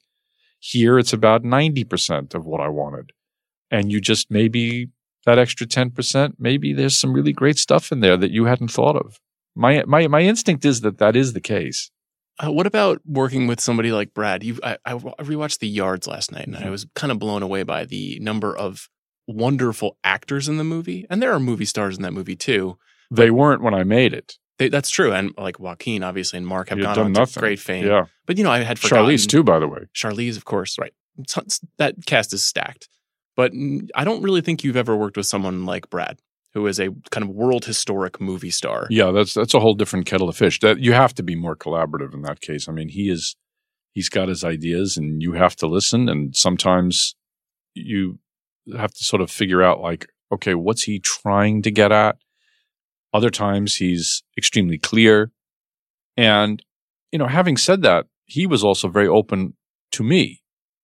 You know, I mean, there are things that he's done in this movie I don't think that I've seen him do. So he gave a lot to me, and I was very grateful for that.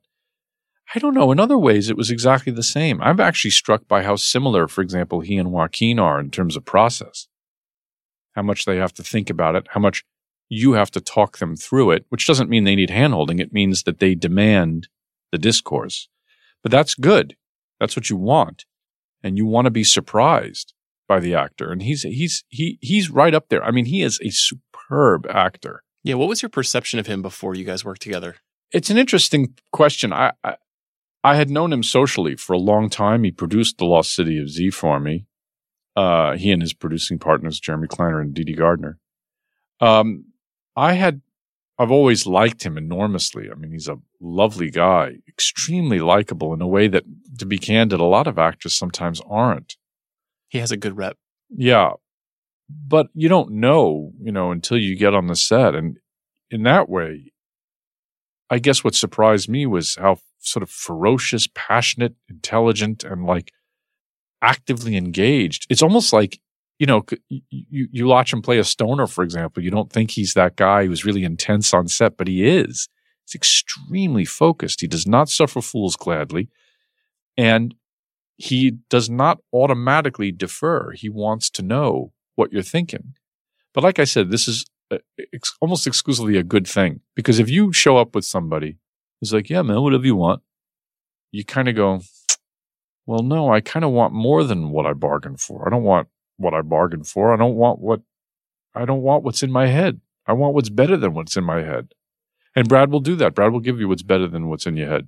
Also, I mean, there's a basic truth which is undeniable, is you'll set up a shot, Brad's not in it, and you know, you're setting it up with a crew member or whatever, and you say, What's wrong with the shot? This banal shot or whatever. And then all of a sudden he sits in and you go, Oh, okay. The shot becomes something else.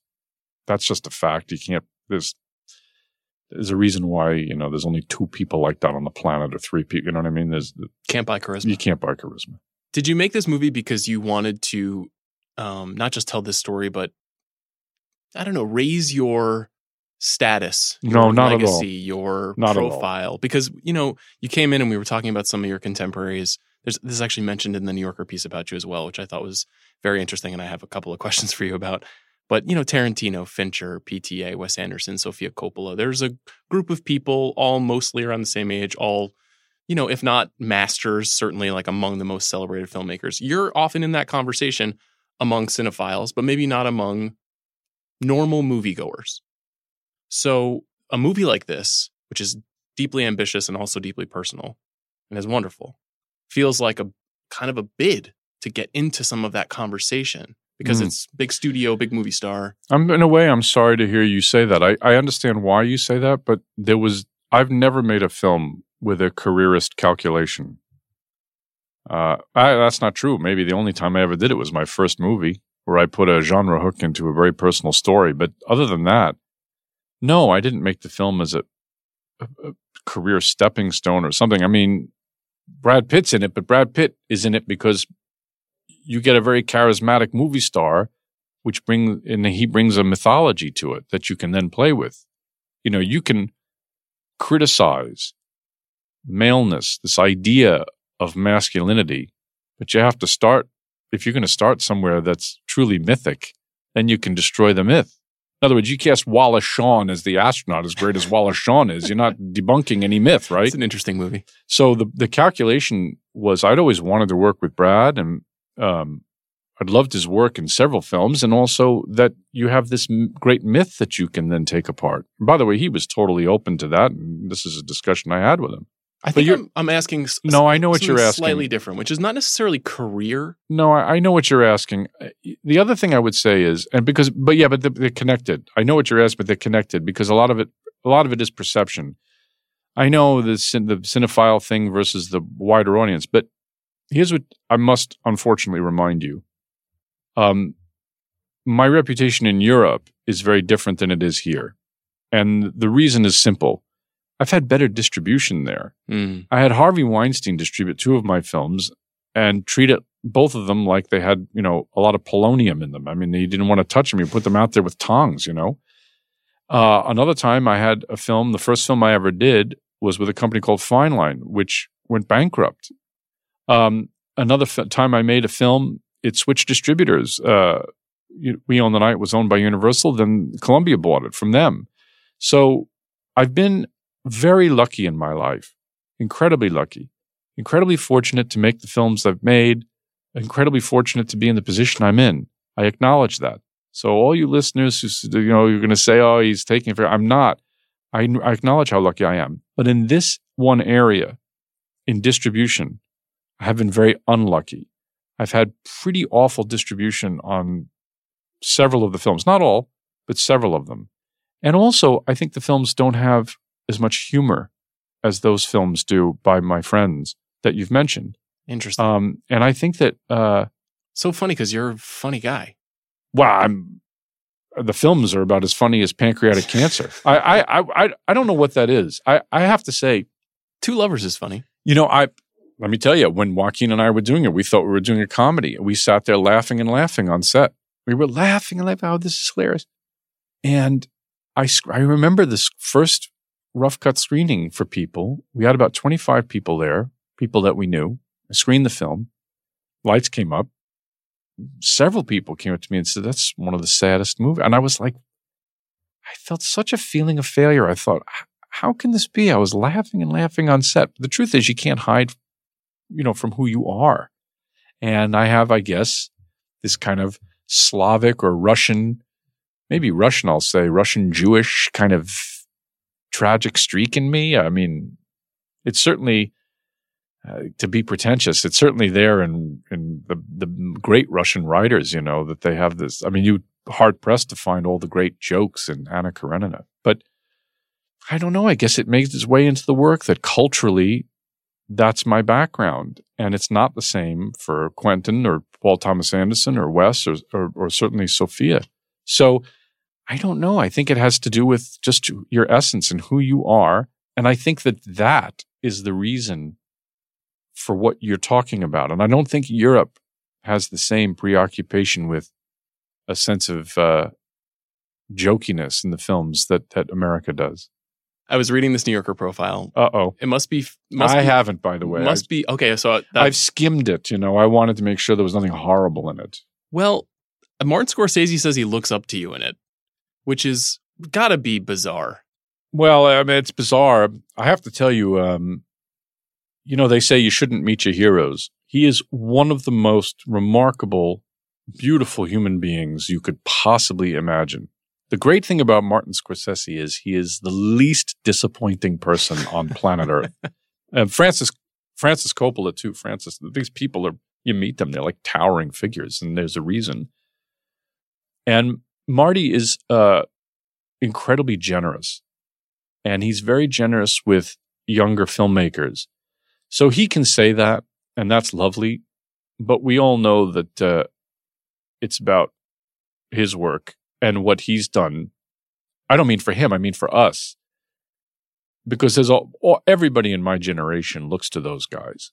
That wasn't just me. I mean everybody, and that's Marty just being generous. I really believe. It, it, was it strange to submit yourself to the process of opening up your life in a big way? I think because obviously a lot of your films you can interpret your personal. Oh, you mean in the article? I hated that, it. You hated it. I hated it, and I I came to regret it terribly. Um, by the way, I don't think that it's I hate to say this, it's not an untruthful piece from, you know, it's oh, the one thing I regret is, you know, I joke a lot. And in print, your jokes seem, they, they lack the delivery. So sometimes, you know, I wonder if I seem uh, bitter and so forth. But, you, you know, you can, almost all the time I'm, you know, sort of joking with them and you can't really tell that from the print. I know this stuff because even if I had to go through it all with a fact checker who called me last week it was a three hour long phone call oh going over every quote of mine in the article. And I thought, oh my God. And I just thought to myself, why did I do it? Why did I say okay to this? I don't know. You really should speak through the work. It's funny. Uh, Stanley Kubrick himself did a New Yorker profile with a writer named Jeremy Bernstein in 1966. And uh, he didn't really do anything after that ever again. So I'm amazed you're here with me now. Well, no, I, I, I like this because people, if I'm joking, people can hear the the delivery. For example, print is different, and also, you know, he was in my home. And, and by the way, the guy that wrote it, the guy named Nathan Heller, is a lovely guy and a fantastic writer. I just felt like so self conscious. Like I'm, uh, you know, you just you just. I guess I'm overly sensitive, but you worry about everybody hating your guts. It's why I'm not on Twitter or Instagram or Facebook or any of that. I, I if I read, you know, James Gray's a jerk 50, 15 times, I, I couldn't bear it. So I shut myself off from it. That's a. a I mean, I'm curious about your relationship to the idea of success around this new movie and what what is success for you? Are you consumed by the way it's received or the box office, or you feel like it's it's done and it's in the past and I'm on to my next thing? I wish I could tell you that you know I'm done. I'm moving on to the next thing, but you don't. you you know you want your film to be well received and you want the movie to make money. That's how you get to make more of them. May, may I say that my motive, my ambition, the level of my ambition has changed a lot since I was in my mid twenties. So, for example, when I was right out of film school, you know, I wanted to be Fellini or something. But you realize that that's dumb for many reasons. One is that Fellini exists. He's called Fellini. And your job is to be you and let the chips fall where they may. You can't predict any of that stuff. In order to be truthful, honest, you can't try to be the next Fellini. So then that gets taken away from you, that ridiculous ambition. And then you realize that nobody is really famous. I mean, if you said, if I said to you the name Bouguereau do you know who that is? I don't. Right. So you know who Cezanne is. A lot of people do. Not everybody, by the way, but a lot of people know who Cezanne is. Famous painter. Bouguereau was like the most famous painter of his day in France, and the Impressionists were considered kind of hacks or like idiots. And we don't know who Bouguereau is now you can't ever consume yourself with that kind of ambition. So then you say, well, what, do you hope the film is a success? Do you hope it gets good reviews? Yeah, of course I do. But that's simply because you want to make another one. And the more success you have, the more freedom you have, the more space to create. And may I say also freedom is overrated. There's no art without discipline. So you have to work. I like to say, I want all the freedom so that I can then box myself in you know, because you have to be open to other people's ideas. The film's going to get away from you no matter what you do. So you have to be willing to accept ideas from elsewhere. Final cut, for example, doesn't mean your opinion's the only one that matters. It means you have the ability to absorb all the good ideas and also get rid of the ones that you think harm the film. And that's not an easy thing to do. You know, if you look at something like uh, Heaven's Gate, the very famous movie that sank United Artists, I would say if if Michael Cimino made any mistake at all, and I loved his ambition with the film. I, I, I don't love Heaven's Gate as much as a lot of other people do. I think it's like the best looking movie ever. I love what uh, Vilmos Zsigmond was the cinematographer. It was incredible. But I feel like dramatically, it's kind of flabby. It's tough to get through. Yes. And I love its political ideas, but I, I think it's just I don't get into the characters enough for me. For me, still a very worthwhile attempt. And I feel that he took Final Cut and his control after Deer Hunter, and he made a three hour and 40 minute movie, which, though tremendously ambitious, I think he didn't grab onto the limitations. He didn't, he didn't, he abused, in my mind, the idea of complete creative control. In my mind, other people would have a big argument with me. That's fine. my feeling is you get Final Cut, you make an hour and 20, I mean, an hour and 41 minute movie. You know what I'm saying? That you use that as the opportunity to be free within a spa- within a certain space. I don't want to abuse your time. I only have a few more questions for you, but No, I've enjoyed this very much. You can abuse my time. It's just between you and and and uh, I got to go pick up the kids. That's it. okay. Well, I won't abuse your kids' time then. no, that's 3 p.m. or something. I don't know what time I got to get them. Well- text from my wife. She'll tell me what time I got to go. Okay. Well, we'll wait until she interrupts us because you mentioned before you went to the Amazon, you knew that there would be a challenge in it, but that you wanted to pursue it. You thought that th- making Ad Astra would perhaps be a little bit easier, though it would have its limitations that you're describing. I did read in that story that you're going to return home for your next film, maybe. Well, maybe you know, you never know. I have to do an opera uh, next month, which is uh, it's got its own set of challenges. That's in Paris, but after that, you never know where you're going to be mentally, Okay. emotionally. How does one do an opera? I have no idea. I've been what does that mean? Know, directing an opera. I'm directing Marriage of Figaro. Right, but so that's been staged thousands of times. oh times. God, I know. So what, what have you haven't done this before? No, I never. And if they came to me many years ago. They booked these things five years in advance. You know, You five years. even mentioned this when I saw you last. That you this was something you Well, thought about, it- or because I, it was one of those things where you know you bury it in the back of your head, you commit to it five years ago, and you're like, well, I'll be dead by then or whatever. And now here it is. and um, you know, the guys they were lovely from Paris came to see me, and they said we'd like you to do an opera, and I said no, I'm really not interested. They said okay, good. They said what? I said well, what opera are you even talking about? They said Marriage of Figaro. I said that's not even my favorite Mozart. My favorite Mozart's Don Giovanni. I said no, that's not your favorite. Mozart. I said they said good. I said, well, I, Mozart's not even my favorite guy for opera. I like the Italians. They said, good. And the more I tried to dissuade them, the more they were excited about it. By the way, it travels here to LA uh, in May to the Dorothy Chandler Pavilion, the LA Opera. I have no idea what I'm doing. It's horrifying. And you're quite right. It's been staged a trillion times. So then the question is, what can you bring to it? It's And I'm- exciting. well, I'm trying to get myself out of it. In other words, no, I'm. I mean, I'm going to go do it, but I'm saying I'm trying to take myself out of it. In other words, I'm not trying to make it about me. You know, the, you know some uh, something out of the, what they call the Regietheater tradition, where all of a sudden it's you know, Marriage of Figaro set inside the Fox newsroom or something. You know that it's that kind of thing. Don't do that. No, I, I'm doing something that's uh, the opposite of that. I'm trying to read up as much on what a production in 1786 would have looked like, because what sometimes what's old is new again.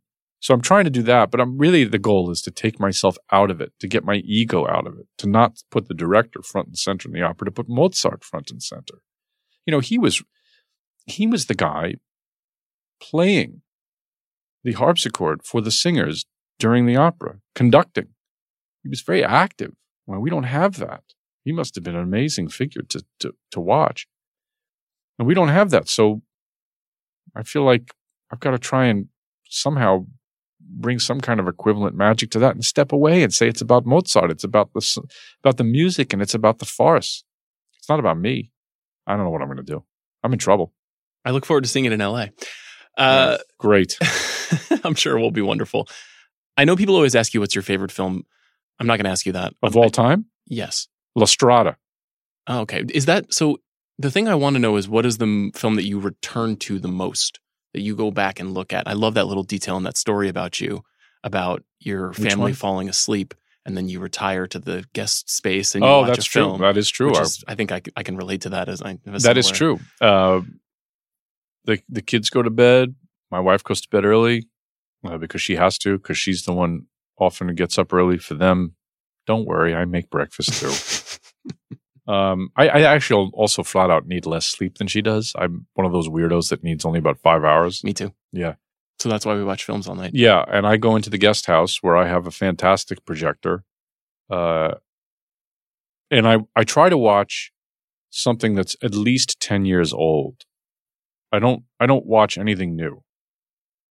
So I'm a little out of touch with modern movies or what you call current cinema.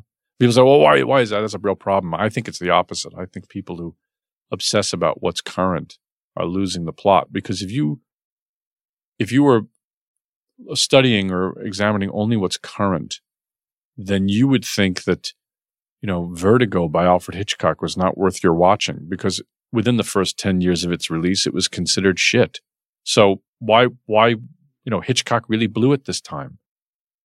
I think you can only start judging movies 10 years out, and then the cultural noise starts to dissipate, and you can really focus on what the film says. Like a perfect example Apocalypse Now, very important movie for me as a kid. Raging Bull, very important movie for me as a kid. We're Francis and Marty. Okay. Both of those films that you would be appalled to know had really tough time of it uh, with the critics. Frank Rich called Apocalypse Now, I believe he called it one of the worst films ever made. At least that's what Francis Coppola told me, which I'd not actually seen in print, which seems in- insane to me. But you can see why Frank Rich might have written that, right? Because it was 1979 in its release. There was Cannes, the noise of that festival. And there was, of course, Vietnam was only four years in the past. So the defeat of, of obviously of South Vietnam was four years in the past, the fall of Saigon. So There's a lot of energy about the movie and the production of the movie too. absolutely, which there was- clouds the reception. Exactly, there was all this talk about you know apocalypse never, how long it had taken, how Coppola had lost it. Raging Bull, it was all about De Niro getting fat. It's like, come on, guys.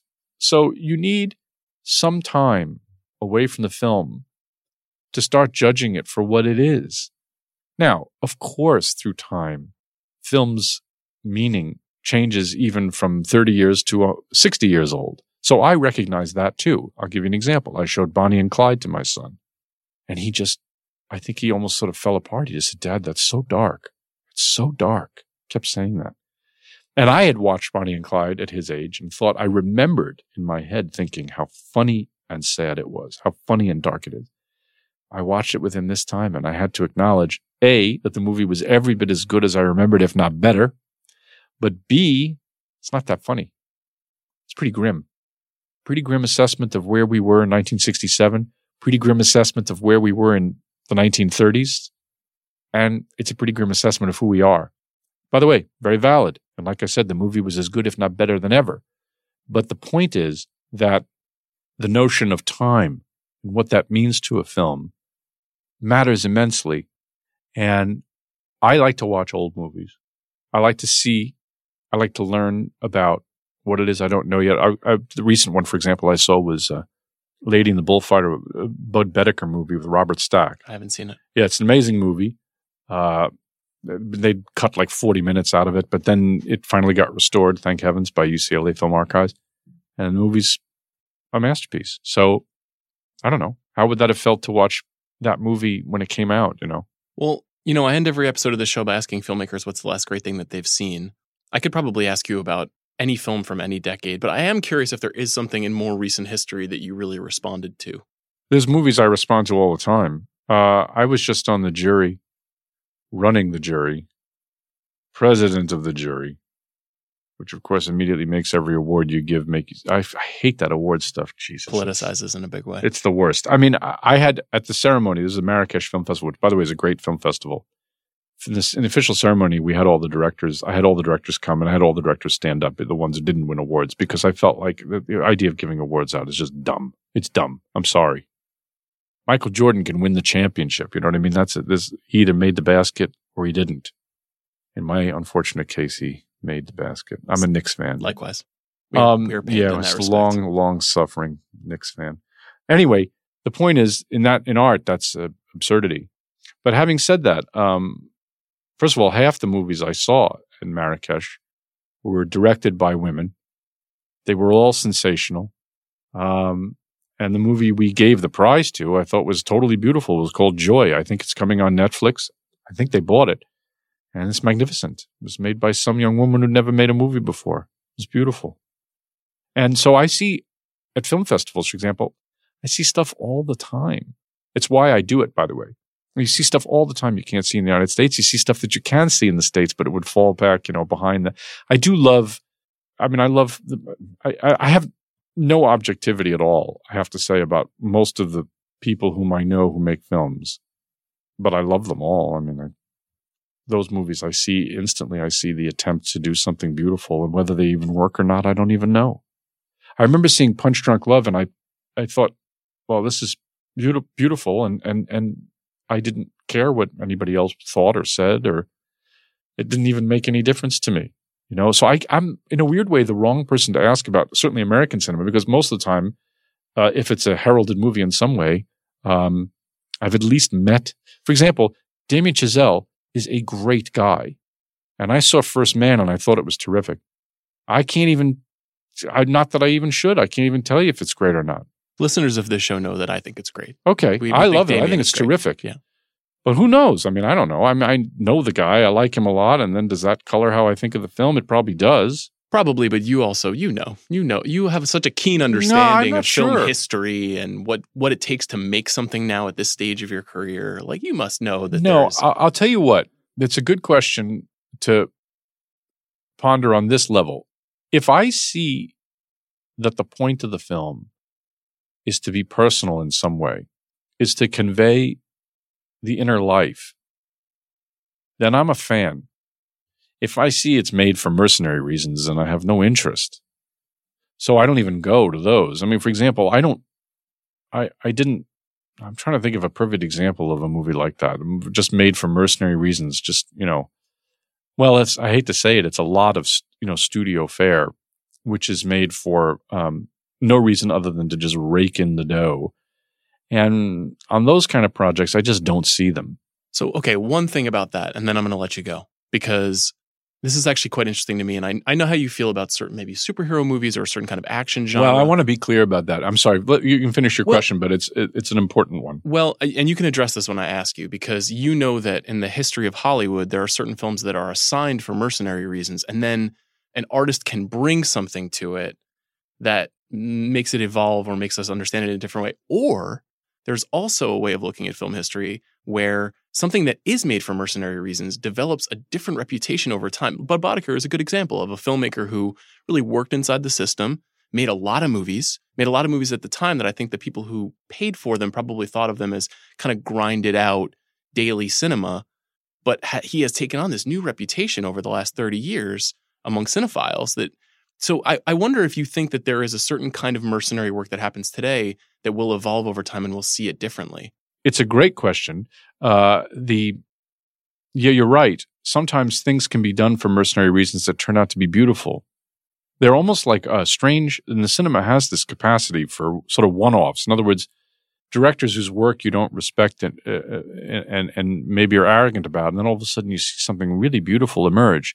It's why I think genius is uh, individual genius is a nonsensical concept because you you have all these people around you and all of a sudden it's an alchemic thing. Now I'll give I'll give you an example of someone who I think is a very good director, but who needed that alchemic thing around him in the studio system, and that's a director named Richard Fleischer.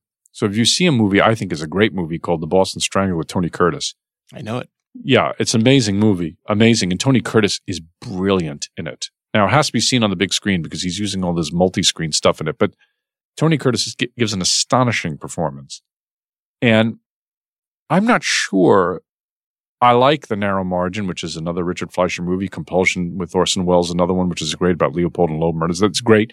But I don't know if he ever made another movie which reached the psychological complexity of Boston Strangler. Now, why he made that film, we don't know. And a filmmaker is never divorced from what is fad or fashion or, or his, his or her time. So, for example, you'll see some 60s movies which have all these kind of like hippy dippy things in it, which date it, and the movie becomes terrible. But all of a sudden, some of them, like for example, I love Midnight Cowboy. I love it. It's is it late sixties? Absolutely, it is. I totally buy it. I think it's consistent with the rest of the film. I love it. There are other films like you know The Trip or something, which really grate on my nerves. Uh, they're hard to watch for me. So you're right. This is an ever fluid form of judgment. Now, about the superhero movie thing, you know, I, I've been quoted, but I don't, I need to be clear about this. There are superhero films that I think are really good, and I'm glad for them. My, what I declaim is that uh, the studios are making only superhero movies. Audiences are now going to only superhero movies. Now, I would say that about anything. If every, if every movie I saw was a Western, wouldn't you be like, oh my God, I got another Western? Another Western? And I don't understand why audiences don't seem to have that problem now. I mean, They will eventually. they will. The only movie they're seeing has, you know, Captain America in it. Now, I use Captain America for a reason. I found Joe Johnston made the first one a tremendously entertaining movie. I watched it with my kids and we really enjoyed it. it's a classical war movie, though. is it really? well? a it is. Movie? You're right. Well, You know? World War II. That's true. But it, but it was an extremely well made movie. I think Batman Returns, the second Tim Burton Batman, is a really interesting movie and kind of a great movie. And I think uh, Michelle Pfeiffer is brilliant in it. Really acknowledges her humanity. Obviously, I think uh, what Heath Ledger achieved in in with Chris Nolan, he really got at something. He was really something anarchic, and and there's something in there that you cannot deny that is really personal to Chris, and that's great. I my only problem is that that's our industry has become like only superhero movies. So then, you know, there has to be another subject that we can explore. I mean, if you gave me every day, if you gave me the same thing to eat, you know, by day 36, I'd be pretty angry. That's my problem. It's not the superhero thing. It can be done beautifully. Richard Donner's first Superman has a wonderful sense of myth and of comic uh, touch, and Gene Hackman's incredible in that movie. He's really funny. Otisburg, Otisburg, you know this whole thing, and and so I don't. It's not my problem with those movies. It's that, that that's the only thing that's like they've conquered everybody. Well, I hope everyone goes to see Ad Astra, James. You're one of my Thank you. favorite people to talk to. Oh, thank you, Sean. That's lovely. Uh, You're one of my favorite people to talk to. Thank you. Thanks again.